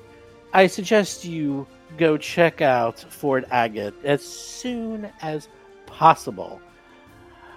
Of course, I myself am getting too old to go tromping through the hills, but I am happy to answer any general questions. As for supplies, uh, I do not have any supplies for you per se. But I know that Pathfinders have a well deserved reputation for self sufficiency and innovation, so I'm sure you'll have no problems whatsoever coming up with the required supplies and manpower to repair the large fort. Oh, I, I see. Yeah, and you know that's only fair. It's all it, it's only fair if we're gonna uh, take up uh, living in the place that we uh, we make sure we pay for the fixing parts of it up. Um, are any big old nasties in there or anything we gonna need to clear out? Cause uh, they sure sent a whole bunch of us with uh, mighty big weapons to just you know do a work detail. Hmm. It is an old abandoned fort. Perhaps some critters or other local wildlife have made a nest or home. I would strongly suggest you go check it out first, so that none of the carpenters and other craftsmen you send there face an untimely death. Exactly. They all yeah, be so we're gonna have to go there first. That's a good que- That's a good uh, point. Good, good. You. Uh, Th- this is my dream adventure, by the way. Uh, clearing out a dungeon and taking it over. That yes, is- that, that is is really my cool. that is my perennial D and D fantasy. Oh, this is gonna be good. Uh, and how far away is the the the the, the fort? Uh, It's Uh, just up on the hill, like maybe a quarter mile away or something. So Thorgrim is speaking about being bothered. Thorgrim is getting increasingly agitated with this mask. He does not like him much, and is sort of standing a little away and, and drinking his ale in the corner, and just giving him a, the stink eye a little bit. because- Scowling. yeah, he's not. He's like you know, he starts thinking, mulling over the thoughts of the of this religion and everything, and it is quite evil here. He's Well, not Mr. happy about it. In, in case uh, Narson catches that, uh, Mr. Peepers will just explain. Don't worry about Thorgrim. He's just he's an angry drunk. That that's and he's a dwarf. So, that explains yeah. a lot. yeah, so I mean, he's a he, he's like that with everyone. So he actually looks over to you and say, "I understand there's been many misrepresentations about our religion, and although there are several bad apples in the bunch, I must assure you that I, Narson, Mask of the Twelfth Step, look for nothing but diplomatic relationships and an open understanding between the Pathfinders and ourselves. I believe that through learned knowledge, we can teach each other quite a bit. And some of those misconceptions can be put aside. thank God. Oh, good, good, All right, good. so Thor- Thorgrim says, "Yes, uh, I do agree that there can be an exchange of knowledge here." And uh, and he, with that, he pulls out a rag and starts prominently polishing the uh, holy symbol of Iomedae on his shield to give it a nice shine. Because I know they don't like other religions. This much I know, and I have it proudly displayed. And uh, the rest of the group uh, in the bar, they seem extremely nervous when you start doing that, as if this priest might strike out. But you can almost see him smiling through his eyes that he's like, and even gives you a little bow, a little nod of the head, and he says, To each their own. I make no assumption that everyone follows our thoughts and beliefs. You could follow your opinions and your belief systems just as I follow mine. All I ask is that you have an open mind. Uh, He's yeah. more tolerant than Thorgrim. Yeah, he starts grumbling. All right, all right, all right. And- and- and Speaking of open minds, uh, why for all you do want us in the Pathfinders around here? I mean, I'm really not fond of the organization, but in certain parts we ain't got the best reputation. I think I've been called a no good grave robber more times than I can count. Well, considering that the undead Lich has been released and he seems to be eyeing our great nation, I felt it was important to gather as many allies as possible. Although this is blasphemy amongst many in the order, I felt it was an important step, and none would be stronger than alliance with the Pathfinders, as they would probably know more about the Whispering Tyrant than anyone else. So why not share our resources? Have you open up a lodge here?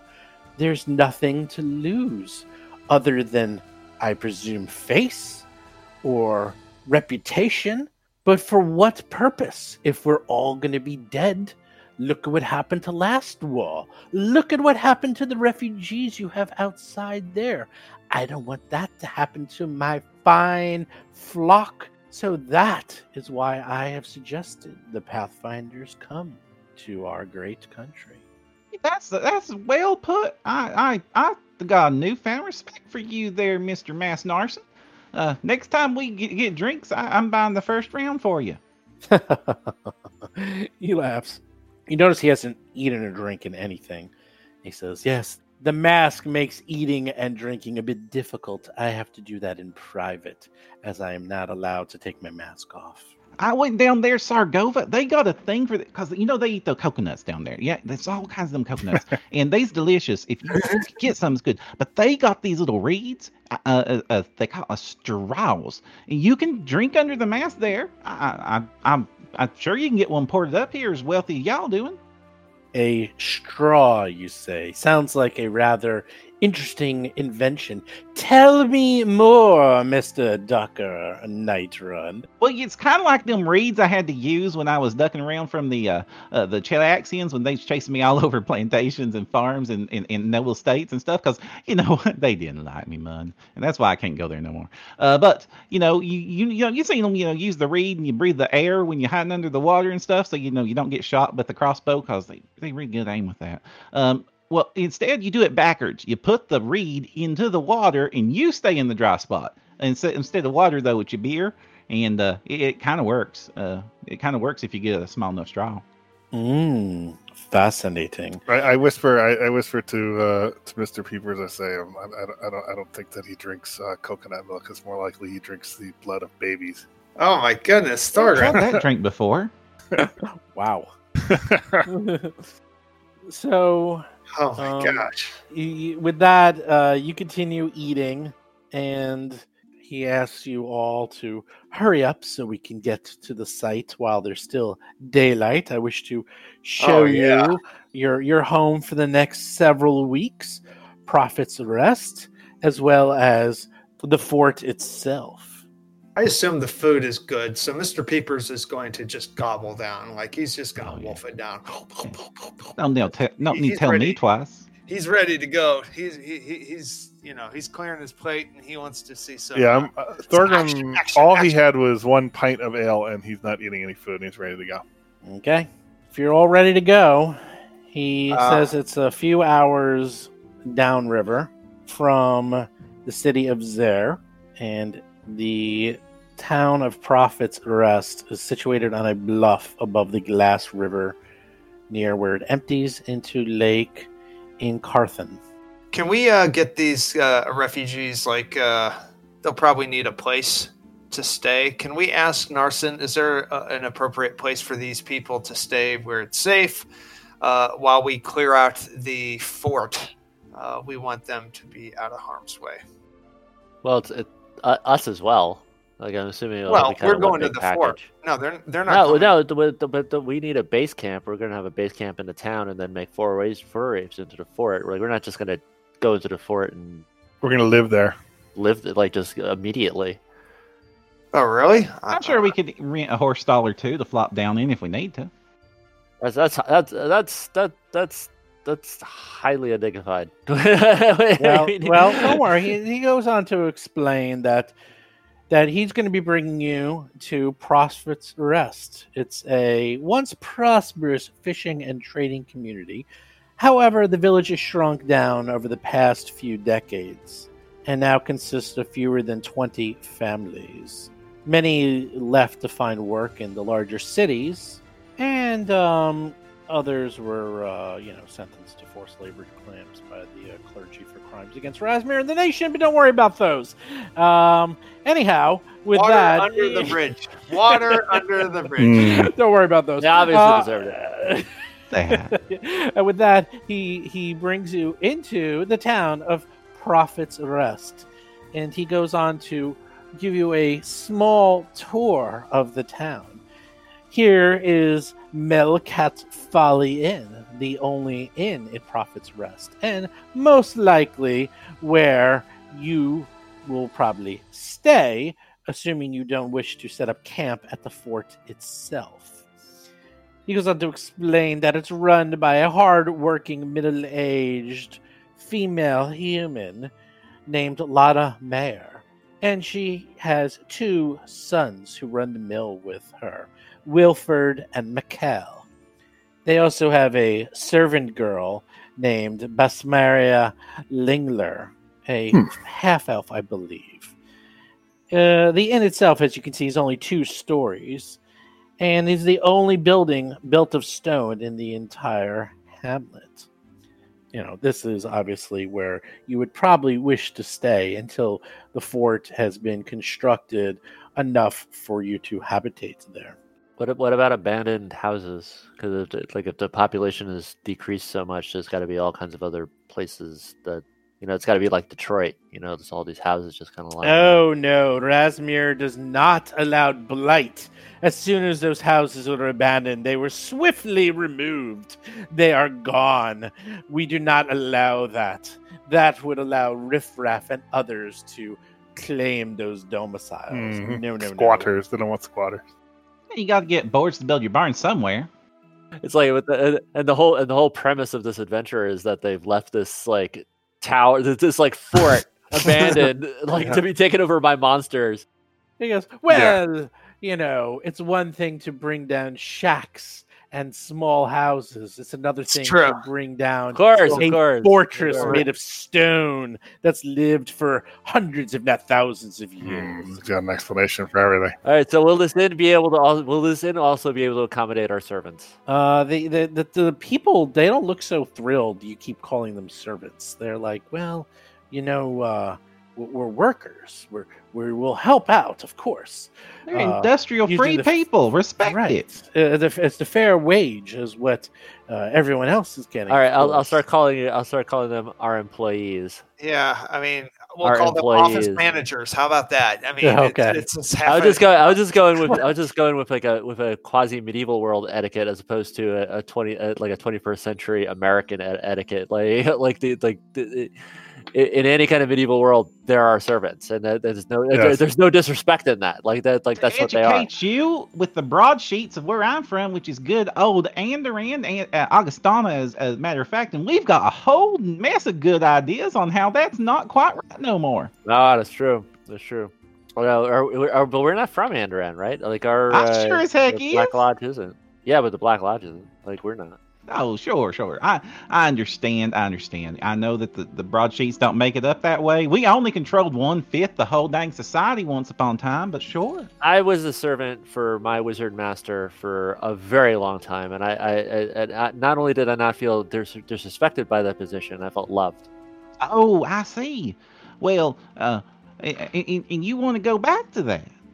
Yeah, we have an abundance of love with the Black Lodge. That's that's our problem. This is your new family now. yeah.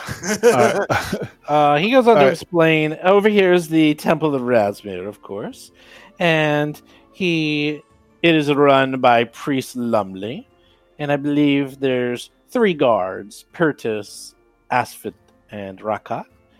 Over here is the smithy, the local blacksmith. I presume you'll be talking to him quite a bit. That is Martin Hengus. And he lives here with his husband, Edgar. They will most likely be helping you probably more than anyone else, as they, well, are blacksmiths. Over here is the farmhouse.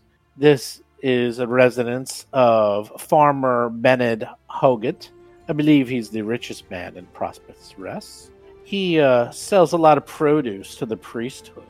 I know he's married. I believe his wife is Gerlind. And uh, they do have a servant, as you like to say, Mattel, a halfling, by the way. Hmm. Over here, You called him a is- servant. I got issues with that too because all of the slaves in Cheliax are halflings. Yes, he, he might be a slave as well. Anyhow, Cooperage over here is the home and workshop of uh, Brandrock Brum. He's a carpenter. Again, you'll probably be talking to him quite a bit as he can help gather lumber. And as you can see, there's lots of lumber next to the building. Over here is Nick and Nax. They sell trinkets, dry good. What, well what, as- what, what, what, what, what? Yes, Uh-oh, we trinkets, have an, dry we have an goods. identity crisis Nicks on our and hands. necks. That's Nix great. and Nax, not not Nix Knox, but Nix and Nax, spelled completely differently. Close. She uh, she sells healing creams and love charms as well, and that is Sylvian Northridge. And over here is the Hunter Lodge, which is a resident of the middle-aged Pilskin the Brown. He's a hunter and fur trapper who uh, sells goods in the village, and uh, that is the village. As I said, I would suggest you get to know the locals, as they're primarily going to be your workforce to fix up the fort. Excellent. That's And so all it's- well but, and good. But back to my actual question about our accommodations. Uh, what is the nature of our accommodations, and uh, check them out. Like how, like what, what are they? Whatever you wish. If you wish to use the inn, if you wish to go camping in the woods, if you wish to use the fort, whatever All you right. So, wish. so if we use the inn, uh, do we each get our own room? For example, is it is it one? Is it a common room? Like it, the, these, uh, like the uh, what the- does this family matter? that this family that we're having you. with us, The family is your responsibility. right? But what are the options? Like, is the option common like, room, big common you should room. Like, is go that an into the option? inn and ask yourself. I am merely. All right, I'm, do- I'm doing so. I'm doing so. I'm like I'm, Okay. I'm taking the family with me, and I'm going to the inn, and, and I'm getting arrangements. I don't think he goes to meeting all that often. uh, anyhow, you uh, you go into the inn, and sure enough, you're greeted by a middle-aged woman, and she sees a whole bunch of people walk in, and she's like, "Hmm, hmm, it's a lot of people. Uh, I'm gonna help you." Uh, so, so I, I explained the situation. You know, like the, we're going to be the new masters of the of that place, Pathfinder Society. We did accommodations. What do you have? for ten people. Ten people. Hmm. And we're Uh, probably well. gonna once this is fixed up, we're probably bringing a lot of people to the fort, which will be a lot more business uh, coming this way in case you know we are successful. But if it's too expensive, then we just may pass on the fort thing. Well, right now we have enough to hold seven. We have uh, one room is already occupied, but we have seven rooms available. I, I would like to see Oh, them, gosh. please. We don't need all our own rooms. I used to share three beds with 14 brothers and six sisters. There Exactly. you go. There The you go. family can There all fit go. in one room. Yeah, we all we want one room, so that's perfect. Um, we've got what five, nine, ten, ten people. That that that'll fit. one Uh, room, and right? sure enough, you look around and they show you the rooms. They're simple, but enough for you. They all have one large bed in most of the rooms. Should be able to comfortably hold two people per bed if you wanted. And What's the rate for a room per week? Are they off the ground even? Uh, yeah, they're off the ground, and there's there's actually a two story. It's it's a rather large inn. Yeah. So All right, well, are, Fresh swept dirt are, are we talking coppers or or what? what, what let's. We have our we have our money, Our Yeah, I- Yeah, that's true. But like right now, we're getting so far ahead of ourselves because we don't know if this is a three week operation or if this is like, uh, you know, we, until we see the fort, we don't know really how long. Mhm. You know. Mr. Peepers, get ready to dig into your own pocket for money. Uh, it's going to be a long time. I mean, it should be a long time. It- Well, that's it- yeah. But, but we only need to worry about the right now. He is right about that. Let's just make sure that they got a place to snooze and, the, and a good old plate in, in their bellies. And while we go check this place out and figure out Right. how long we're gonna need be yeah, because I don't want to talk to anybody here until we know what we have to do at this fort. I agree. Yeah, and and it's also the and and if I remember correctly, like our mission is not to take it to ultimate completion, right? Like we're we're we're just just kind of temporarily holding on to it uh, just until somebody else can take it take it from us, right? To pa- to pass it off, right? We're supposed to get start getting it ready to get fixed up though, and and get the the, the, the force in here to do it. We're holding it for one month. And hold All right, it well there you go. So so, so it's a month. go. So we need Okay. accommodations for a month. We need everything for a month. It's a month. We know it's a month. If it's going to be, uh, but but again, Unless we say no. well, unless it takes a week to clear out the monsters and then three weeks of fixing up the place, because I don't want to spend money on an inn. That that that's what I, that's what I bet expensive- it is. That's what I bet Right. it is. Oh, I you bet, it- I keep bet saying exactly monsters. that. I bet the rats ain't that bad. Oh, the rats are. Oh, the rats last might not, might not be bad, but other things. All right. Well, just to just to tie up this loose end, uh, can we get some extra uh, beds into one of the rooms so the mother and the father and the children can all have one room comfortably? Sure. All right. So so I get them squared away, and I, I'm actually trying to look after them a bit. Okay. Um, You want to inherit that family, don't you? You want to. well, you know, like the like the I, I'm actually like I. I you know, like we like culturally, Americans have a certain attitude about uh, about uh, the idea of servants and things like that. But there's a whole other way of looking at it, where you're all members of one family. Like you know, it's like they work for you, but you look out for them. Like they- they're under your protection. It's like it's a two way street, and and that's the tack that I'm taking with it. Like it's like yeah, these guys are going to be working for me. We have not discussed salary. You'll notice, like they, like basically they were basically they're working for us for uh, for a roof over their head and food, which means it's much more like a parent child relationship with these people. Like where like it's like where I'm trying to actually look after them and see to all their all of their needs. I'm not like just paying them a salary and saying good luck. I think we're so- spending too much time on We've them. that Right, negotiation. and so, and so, that- Right. right, and so, and so that's why, so that's why I kind of want to, I kind of want to get get them happy and settled, and get that loose end tied up, and then get to the adventure part. So I'm trying Okay, to get so, that done and get to the adventure. is, are, are they settled and tied up? Yeah. Okay, so let's move on to the All right, adventure. adventure. Okay, we're going on. Okay, so Mr. Papers, So, so we should, so we should scout out the place and see what's there. What do you say? Yes. Okay. As you're about to uh, leave, Narson, uh, that he he explains to you how you can get to the fort, and says that he will help get these people situated while you are at the fort, and um, you can go. All right. I have one very important question. Are you ready? Oh, yeah. How much is a carriage to the fort? Versus a cart. versus- I would like to be driven in a carriage with drapes. Anyhow, the um, the fort itself sits on top of a tall, narrow promontory with a spectacular view, and it can be approached with ease via a road. That fort So, looks awesome. It's big. You you go up the road and get to the fort. The steep but wide road leads from the bottom of the cliff to the outer walls of the main gate. Where is So, the main gate? It The doesn't main seem gate is I mean, the- Yep, looks like right there.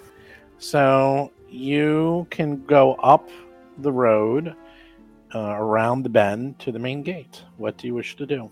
Okay, um, Mr. Peepers is. Uh, uh, are we where we are? Because that doesn't seem to be connected to the road. Um, It is. There's a road that leads all the way up there.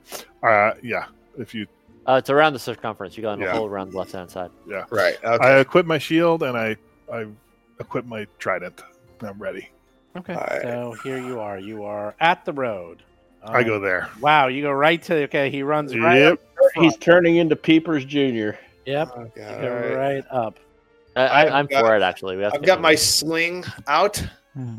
Your sling. Oh my my god. sling. There's no I reason mean, to have we a are expecting There's- some there's writ, noth- so I Yeah, might as well pull out a, my stabby thing. When we get inside, then we switch to the stabby things, or should I say, my stabby thing with a plus one to hit. I know. Jealousy. I never could get used to them slinging things. So you uh, you approach the outer walls of Fort Agate. They're badly degraded in many places. You can see the two outer layers of uh, flagstone was filled with a layer of pebbles and sand between them. You can tell that the wall was originally 12 feet high and 6 feet wide at the base and 4 feet wide at the top. Uh, however, most of this has fallen apart. There's holes all amongst the walls, and one location near the main gate. It's given out entirely, and you can walk right in with no difficulty. The Wow. wooden main gate is rotted away. You can see the stone post of where it was hung years ago, and it is just in complete and utter disrepair. This fort is in really, Wow. really bad shape. All right, I am trained in warfare lore, and so what I want to do, so what I want to do is, is actually leverage that for a professional assessment of what would of what it would take to get this up to so it passes inspection, and have that and have that laundry list and accumulate. My character just accumulates that laundry list in his head in preparation for when he has to actually talk to you know the people in town to start actually get work done. Take notes. Exactly. Okay, it's uh, it's gonna be uh, a massive list. I'm telling you that right now. I have warfare. Right. That's level why. That's why I don't want to actually role play it out. Like I wanted to say that I did it.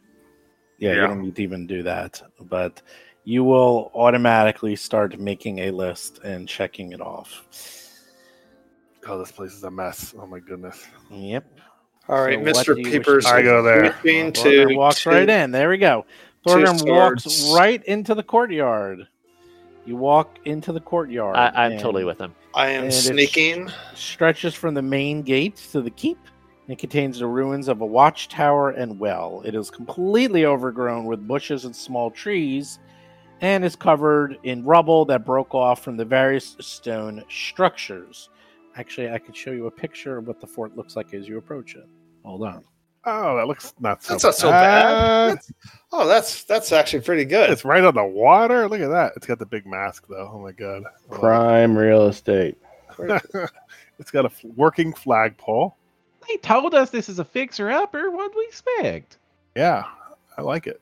That's a lot better than the image I had in my mind when. Uh, Take a look around and see if there's any obvious signs of anybody or any critters uh, making up nests and in, in, in, uh, nonsense in here. You sure can. And Ducker looks around and fails completely at noticing anything other than overgrown shrubs and weeds, and does not notice any animal signs. uh, I'm I'm going gonna take to a make, look down this well. You always need a good water supply, no matter what. It's one of the first laws of survival. That is true. Okay, you walk towards the well, and you can see the outer stone walls of the well have collapsed inward, making it appear as if it was just a pile of stone. It looks like it's going to require a lot of work to repair this well. Uh, is there a rope or a bucket? Like It is a pile of rock. It is Yeah, all the all the rock is like Oh, it's covered. collapsed. Like you have to clear Oh, away the collapsed. rocks even Oh, down okay, the hole. okay, okay. It's collapsed. There's nothing to even look into. Um, I'm switching to sling in my promontory position. I have a good view of everything around me. I assume. I see some You do. stairs over there. Is that correct? Yeah, there's going stairs down. all over the place. Stairs all over the place. I think we is should check go down and try and get in here. Uh, why why don't we of us scamper up to the top and, and see what we can see around here before we go under? Sounds good. Let's t- let's take a Yeah. I like that idea. Um, that's a lot. Just a surface, you know. Uh, I I already went up these stairs. If you guys uh, just jump up, we can check out just the rooftops before we go down. There might be Are you, some. are, are you good at scampering Peepers? oh yeah, Great. I'm uh, go- going to be in sneak mode as I as I go on. It looks like I'm doing this by myself. Oh, I'm, I'm coming with you, but that's going to really make the sneak mode not work all that great. Yeah. I'll at least go up to the top so I'm available if those guys get in trouble. Okay. I, I'm You gonna stick with Thorgrim. You go to the uh, the watchtower, and you can see this watchtower is in fairly grim condition, uh, mostly collapsed. It was once 30 feet in height, and it is probably now maybe 20 feet in height. so it looks like it needs a lot of work to get fixed up. And I, I'm using my message spell to more to uh, periodically communicate with them up there. So there's let them know All they can they can reach out to me. Like yeah, so I'm telling them everything that I see. I do have a warfare uh, skill as well. I'm, I'm saying the damage, and I'm going to check out this second tower. So you go to the northeast tower, and this one appears to be in uh, even worse shape. This one is barely 12 feet tall and leads dangerously to the east, with the fieldstone jutting out at odd angles, giving it a very, very precarious uh, appearance. It looks like this watchtower can't even be repaired, that this watchtower will have to be completely pulled down and destroyed and rebuilt from scratch. Well, Yeah, let's be careful up here. I, I Yeah. don't want to have to come and pick you up out the lake. we're not going to go too far. We only need one uh, structure anyway to uh, house people, so. Uh, I'm gonna go check out this this one and the remaining portion of this piece of wall. Uh, yeah, that um, that that watchtower in the southwest appears to be in much better shape. The two in the the southwest and northwest appear to be repairable and just need some fixing up. The one in the northeast is completely in disrepair and needs to be rebuilt from scratch. What what about this southeast structure? It doesn't seem to be any way to getting up there. Is that the case? No, you can get up there. There's stairs that will get up there. It doesn't like I don't know how I was built this way, but you could just stairs go- right there. Yeah, like. you right. like you an go right in the front. Yep. Yeah, uh, you go like is you there. that go in that and then is? you, I thought it was a fountain. That is actually Okay. the keep. That's the keep itself. Okay. I, I, I say to Thorgrim as an aside, this gift horse, uh, its teeth are rotten. Yes, like everything else in this godforsaken land. All right. So, what about this stuff over here? Is this uh, also Just to look precarious? out. Just That to look goes out. down to yeah, the dungeon. Be careful. I see dungeon stairs. Oh, there are some dungeon stairs. You do see them Where? right next to Ducker. right there. is Stairs going down. looks No, like, that right? stairs actually go up. No, no, this, that's the the, that, that goes up to a landing. Yeah, that's like a land That's part. the, yeah. Oh, Actually, no. You know what? Sorry. the You know where the the dungeon is actually in the keep. one- You have to go through the keep to get That's right. what I Yeah, thought. to keep. Let's go in the keep. Yep. Okay, so you go into the keep, and this octagonal keep is in better condition than the outer walls, but it has a lot of stones missing. It's 45 feet in height. It's divided into three floors. There appears to be the Great Hall where you entered. You can look up and you can see the roof, and there's stairs going down to what you presume is the dungeon. As you go into the Great Hall, which is assessed from the ground level of the courtyard, you see a spiral stone ramp that's 10 feet across and winds up the outside of the keep to a landing where the front door was once located. The doors fell fallen to pieces long ago, and all that's left is an empty doorway that leads into the Great Hall. The room inside is covered in broken masonry, pieces of wood, and which you believe might be droppings of some sort, whether they're bird or hmm. animal, you're not quite sure. The southeastern quarter is a winding staircase that leads to the bottom floor, which you presume would be the dungeons or the basement. In this case, a dungeon. And the ceiling of the Great Hall has a 10 foot wide hole in it, open to the sky that leads to the roof. There's a wooden staircase that went to that upper area.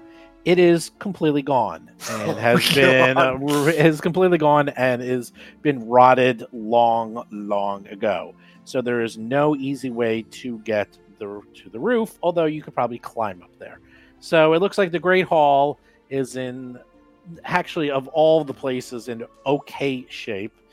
Um, the roof has the stairs missing and many, many support beams look like they're rotted through, and there's a 10 foot hole in the ceiling, and there is a staircase leading down to the dungeons. What do you do? Dungeons. Is Let's it- Dungeons. Yeah. Uh, what What is the time of the day? Just for It's the late afternoon because you're at lunch, so it's about four o'clock. that's what I figured. Okay, dungeons. So you find the dungeon, and unfortunately, as soon as you try to go down the stairs, it is completely, completely blocked off with an enormous cave in. There is no way to get in there. It looks like it is just gone. It is going to require complete clearing of the stonework and repairing of the stairwell to get to the dungeon. Search for secret doors. First floor. Okay. Um wow. Do we have a map of this interior thing? Nope.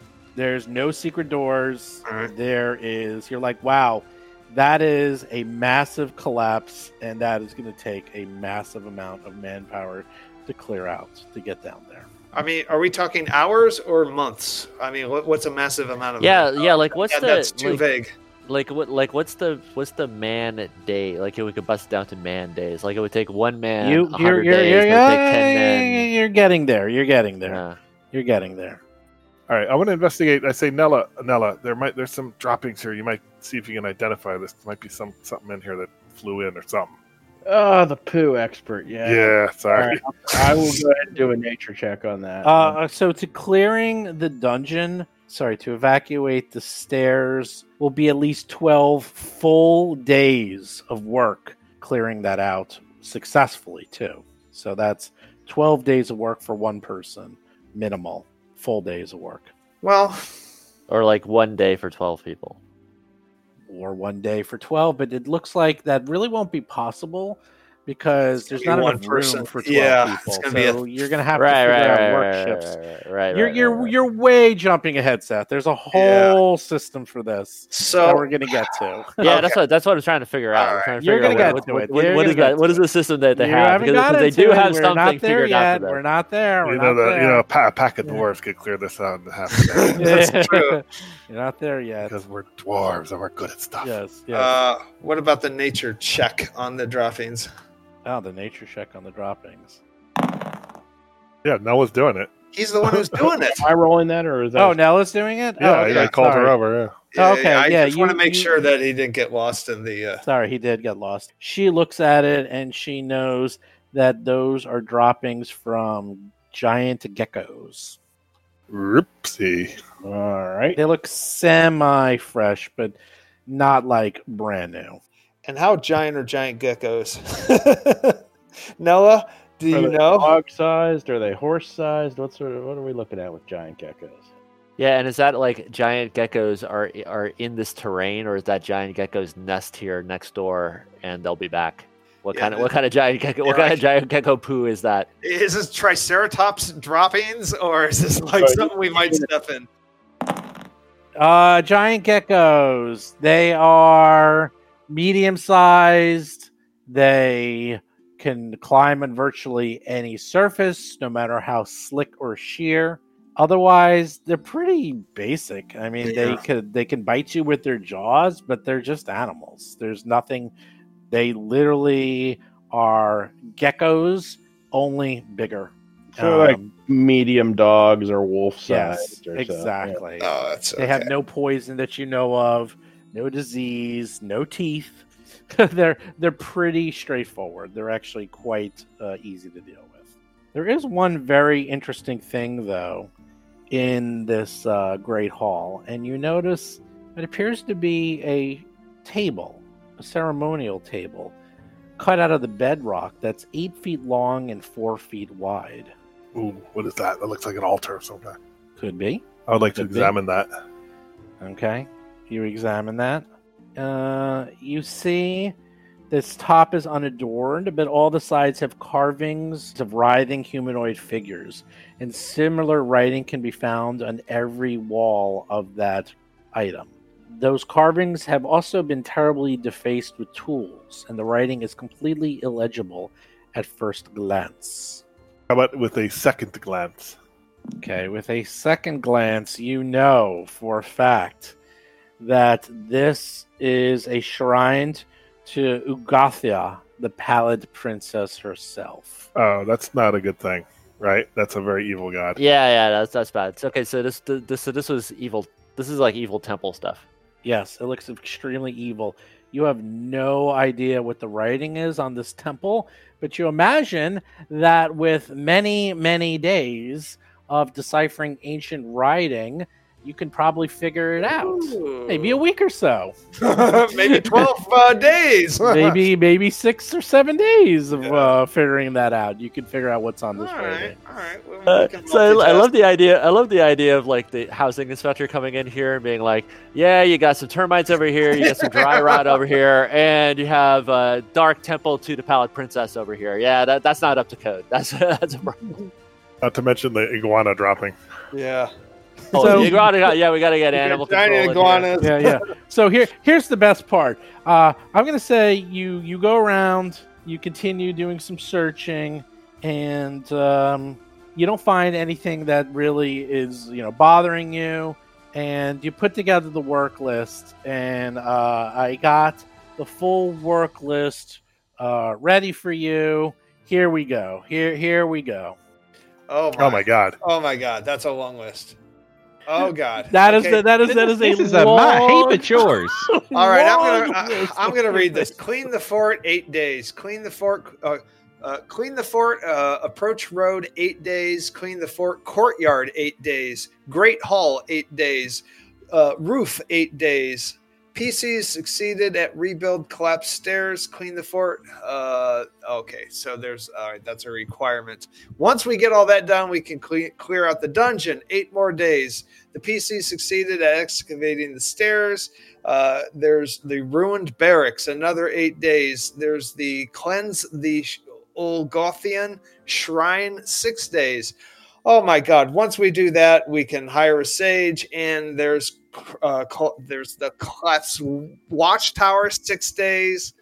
There's a lot. There's, there's John, there's, th- th- this this is the this is the property brothers adventure. We're This- we're, we're, do, we're, we're in the home and garden network. Yeah, we're, do- yes. we're doing the, we're, we're doing a remodel. This old house, if you want to go back in time a little bit. Yeah. writings, six days. Uh, there's uh, stairs below Great Hall, twelve. All I know is this definitely needs an open plan kitchen. That is all I know. Ha! that's Yeah, that's, but halfway open through, they're going to tell us they need some more money for that kitchen. So we're going to, Yeah, that's how they do. and then we don't get our cleansed Urgathoan shrine. Yeah, this is a lot. This is more than 150 gold. I'm thinking. Like the, the outer wall is 18 days. There's the collapsed stairs again. 12 I like the- days. secretly plant the whisper lilies. I like that. And, and I do like I do like how there's like we finish one thing, it unlocks the ability to do another. thing. Yeah, yeah. So, all right. So let's forget about the four, five stages of unlocking things. And we're looking at immediately 32 days of working on the road, the courtyard, the great hall, and the roof. The road, I think we can pass on. I mean, I, that's- I'm not entirely clear on exactly how these boxes get checked, though. Like what mechanically has I, to occur. if this is anything like uh, I'm thinking it might be, I think that every time one of us works on something, that clicks off one of these days. So if all five of us worked on it, that'd be five days checked off. And we can get the the uh, the farmhand and the and the youngins to help out, that might get us some more days checked off, and Right. maybe we can Some hire other some people, more. help. yeah, yeah, we can hire. Yeah, it the might be like a man days thing. Yeah, yeah, we gonna Right, get our right. hands dirty. All right, oh, man. I, I don't know if we want to do this now or what, but I, I made a point of spending a lot of time getting to know that family to find out what they're what they're actually useful for. Uh, do I have an answer for that that could be applied to this problem? Like I know that I know they're comp. You know, for example, I would know that the the mother is competent at being a maid, and so she can do to clean the fort, and the man actually is a carpenter, so he's useful for this. Like, do I know anything about that about the family, or they sound like they're just unskilled workers and they're useless and there's really no help from them like do i know You know of that they have no specialties uh, whatsoever, and only the parents could help out. The kids could not. So at most, the two of them would be able to help you out. And probably what you'll need to do is go around town and find out if there's any other specialties such as carpenters, sage, stone Right. We know that there are already. We are Right, you know of that. Right, and right, right. You're gonna right, have to convince them or talk to them and figure out who you want to get help. But um, you figure that you each would be able to run a team of no more than three people. So at most, you can use four people at a time, you and three others, to try to progress on something. I see. So- Okay, so we, so we have the part. So our maximum workforce is the party plus maybe like a maximum of three or something. Well, three per person. Oh, per person. Oh, Per person. yes. So each of you can handle three. So if you do the math, you know, so it's three like times twenty. five, that's 25 man Right. days a day. So that's And a these, lot. These are eight day increments, so we can get a ton done. Yeah, you can get a lot done. A couple days. Now, of course, you need to actually make the rolls and depending Spend the on how gold. rolls and spend the gold because people are going Oh, to require money Spend the gold, All right. yeah. uh, to So- hire them. Okay, so let me let me run through an example just to make sure I have the I have this I have a, an understanding of the or we have an understanding of the mechanics. So let's take for example cleanse because this is something that we might be able to actually do in an interesting way. Cleanse the Urgathoan shrine. Uh, religion. So it, it requires somebody being trained in religion. Is that what that religion means? Correct. Okay. And so it's six man days. And so it takes six man days to accomplish. The requirements This is succeeded- cool. The PC succeeded in decipher ancient writings, and you've trained, uh, and you're trained in religion, or hired a sage. So what I read from that is, if we like amongst us, we have uh, this decipher ancient writings skill, like or something like that, and we succeeded in a skill check for that. That would that would satisfy that requirement. Somebody here is trained in religion, which That's uh, me. I'm trained in what that. of them Is that satisfies that Mr. requirement? Peepers, so, so right for here. that, we would not necessarily have to hire a sage if we could decipher the ancient writings. Uh, Chris could be on that. Like Chris could be on that with three people. That's four people, and so that would mean it would be done. That would mean with the with the correct checks, that could be accomplished six days, four, one for each person, plus two more. So like like a day and a half or whatever. Correct. So what would happen is you need someone who leads it, and you can either lead it yourself as the PC, or you can hire if no one had religion, which is possible. You would have to find a sage, hire them, and then they can take the lead, and then everyone Ah, else. that is helps so them. cool. That is So- so cool. So only one person needs to take the lead. So for example, there's a lot of crafting in here, as you can see. So you need uh, people who are trained in crafting Right to here. actually, but some of them have to be experts, not just trained. So- Oh, yeah, boy. yeah, it says Not experts in crafting. not. Right, right. So you either some say you have to be trained or you have to be an expert in that skill. And if you aren't that, then you have to find someone to hire them, and then you can be part of their work crew. And you, so it would be you only need one. So I don't think any of us are an of expert in anything, to be honest. I know that's really frustrating. It's I like, it's like we actually need am like an expert in something. Well, there's a lot of crafting, and uh, there's some that you're trained, like repairing the barracks and repairing the repairing the well. You just need to be trained. But some of the more complex ones, like rebuilding this battlements, that you need an expert, So or, we you, pay some or you hire a carpenter. Hey, you Right, right, right. carpenter. Luckily, Yeah, we we hire know the rate of these guys. It's like one silver a day. So that's like. You Oh, know, it's gonna be a little bit more than one oh, silver a day. hold on. I don't see. Yeah, oh, we got- yeah, Oh, yeah, that's yeah. not negotiable. That's not negotiable. oh, uh, we know what the rate is. Come on. Um, Seth, Seth's it going to intimidate costs- them to get a better price. Yeah, That no, actually that will is be that is not. if you that's mess not up the no, no, no, no, that, that's not. That's not what I'm gonna do. You lose them forever. Like no, no, yeah, no, no, no. Like that. So that's that good. Like go very like that- badly. like that. Like that intimidation. That is useful if like somebody's trying to pull some shenanigans on. Uh, like if they're gonna try to pull some shenanigans and we're kind of pushing back, it's kind of useful for that one interaction. But basically, it compels somebody immediately, and then you they they're your enemy. It's, from- it's from yeah, then yeah, on. yeah. Yeah. Yeah, well, not only that, they won't do it. Uh, it's it's actually not that much.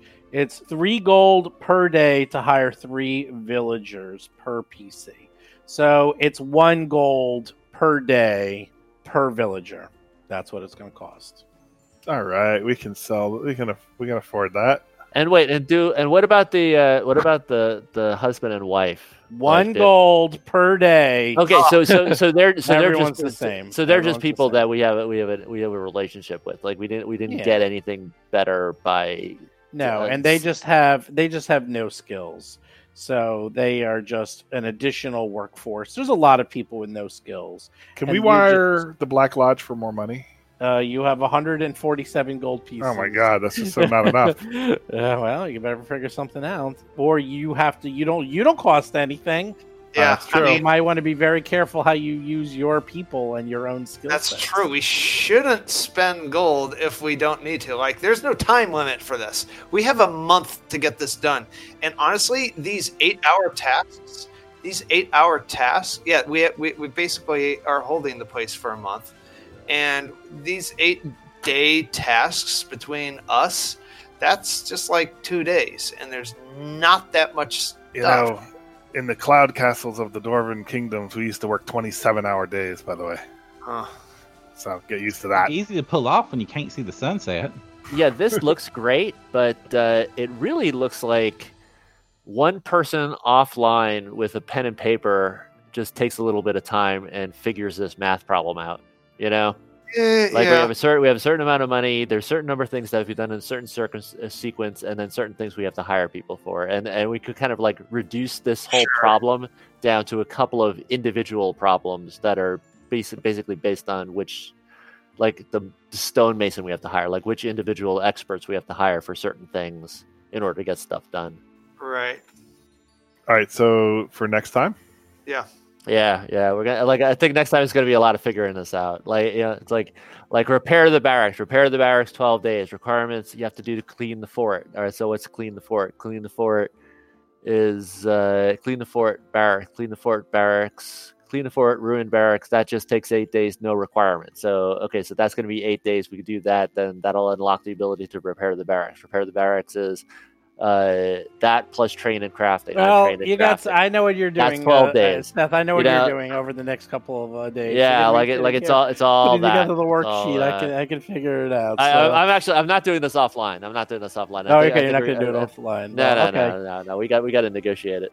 Okay. Well, anyhow, this is the worksheet. You go through your warfare lore. You come up with this whole list, and you're like, "Holy moly! this is a lot of work to fix this thing up." they call this the money pit. That's what it's good. It Yeah. basically is going to be a The money gold pit. pit. Yes. And there's and there's an Easter egg. Secret plant whisper lilies I special. Yeah, I like top that. local special.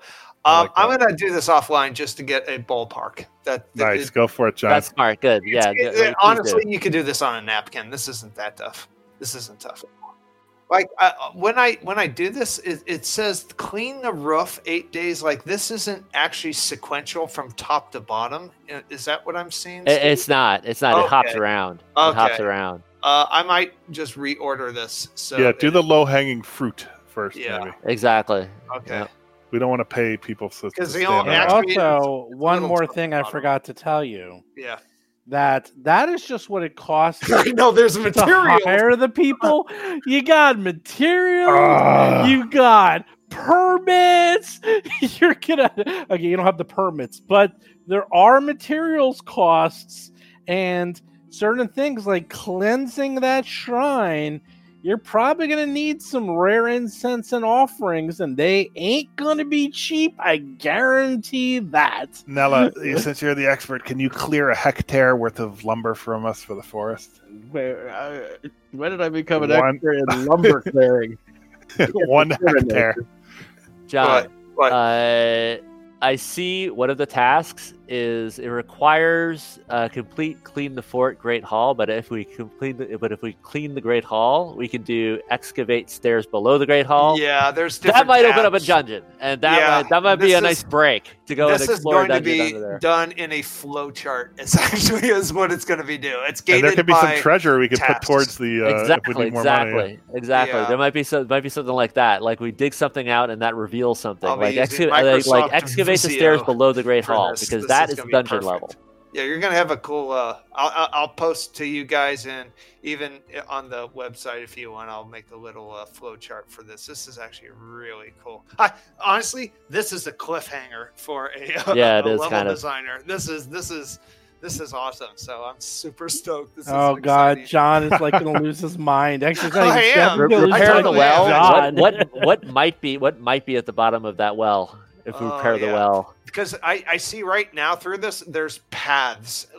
This is basically Yeah, a yeah, tree. yeah, yeah. It's a, yeah, it's it a is. talent tree that we're unlocking, and we're It going to burrow down into one way or another. But I'm going to organize it so we can see the tail end to prioritize things. That's awesome. Because That that'd be wonderful if you unlocking could one that. of these might make other tasks easier. Is what I'm hoping for. Like, so silly, so That's silly. great. No, that's great. I mean, That- that's- that that's would the be way a to way do to do That's it. smart. This, this is this is a whole genre of games that I now want to start playing. This is that's Yeah, what that's smart. I swear to God, that's Yeah, that, that this funny. Enjoy, enjoy. I, I'm 'cause- putting down the uh the the. Well, you know what? Those for lit, those, those lit RPG books that we read. Yeah, that's this what is they all they Dungeon do. Core. This Yeah, is this Dungeon all Core right do. now. Yeah, This they, is they, a Dungeon they, Core genre. yeah, they they have books on how to do this, Seth. You should read the books John and I read. I, that's actually, all actually they it's are. really it's it's pretty funny because uh, coincidentally, a big aspect because we were talking about uh, Animal Crossing, that game Animal Crossing. Animal Crossing actually has this mechanic a lot. Uh, one of it, like there, there are people that go so deep into because they have they have genetics in the flowers, and there's all kinds of genetics mechanics in the flowers. And so to unlock really cool flowers, you have to do so many steps that it's exactly like that tree. It's like plant this next to that. That's a thirty percent chance of this. This plus this equals that. Very Isn't much. that a child's game? Dude, it's very deep. You're right. It is a child's game, and I and and, I- and every child in the United States should get this game because it is uh, it actually teaches a lot of really good lessons. How does the quote go? good. When I uh, became an boy. adult, I put away the childish things. Oh god, what are you talking about? That's about? the man. We're How many nights- right. Playing How many a week do you Pathfinder. drink? Yeah, I know. We're playing, we're playing Whoa, some kind of whoa, make whoa, whoa, believe wait, game wait, with fucking wait, orc. wait, wait, wait, wait, dragons. wait, wait, wait, wait. You you play World of Warcraft more than all of us. I us. know. Oh my god. Oh my god. How old are those kids you play with They're the World so of much Warcraft? younger. I have no idea how old I am. That's really funny. That's really funny. You're like you're like you're the old man. When we used to make fun What is of that those Fortnite people- reference? I know. Fortnite is old. I know you don't have any idea. I mean, they're talking about hell when Vanilla WoW about. come out. They're like seven years old. I'm like, dude, I was like in my thirties. Yeah, it's really, like really Vanilla funny. Wow. I know. Do you even mention John, or you're like, don't even bother? I don't really know. Yeah, because then you'll feel beyond old. That's really funny. Funny. You're like, you're like, oh yeah, when I was eight, or not even eight. It's like when I was six, the WoW came out, and we were like the alpha testers on that I know. fucking game. like, I, uh, I named my character in, in, in the alpha for, or the beta for classic uh, John Stats, and people were like, "Oh, they were coming up like, are you the real John?" you're like, no, but we know him. Yeah.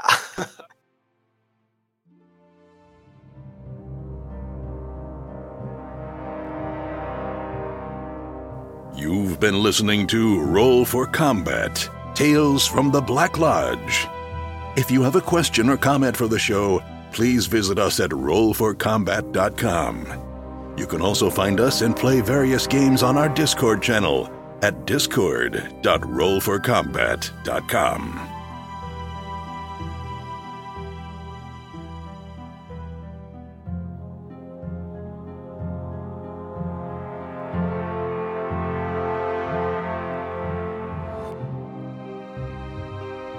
You've been listening to Roll for Combat. Until next week, always remember it's all fun and games until the healer runs out of spells.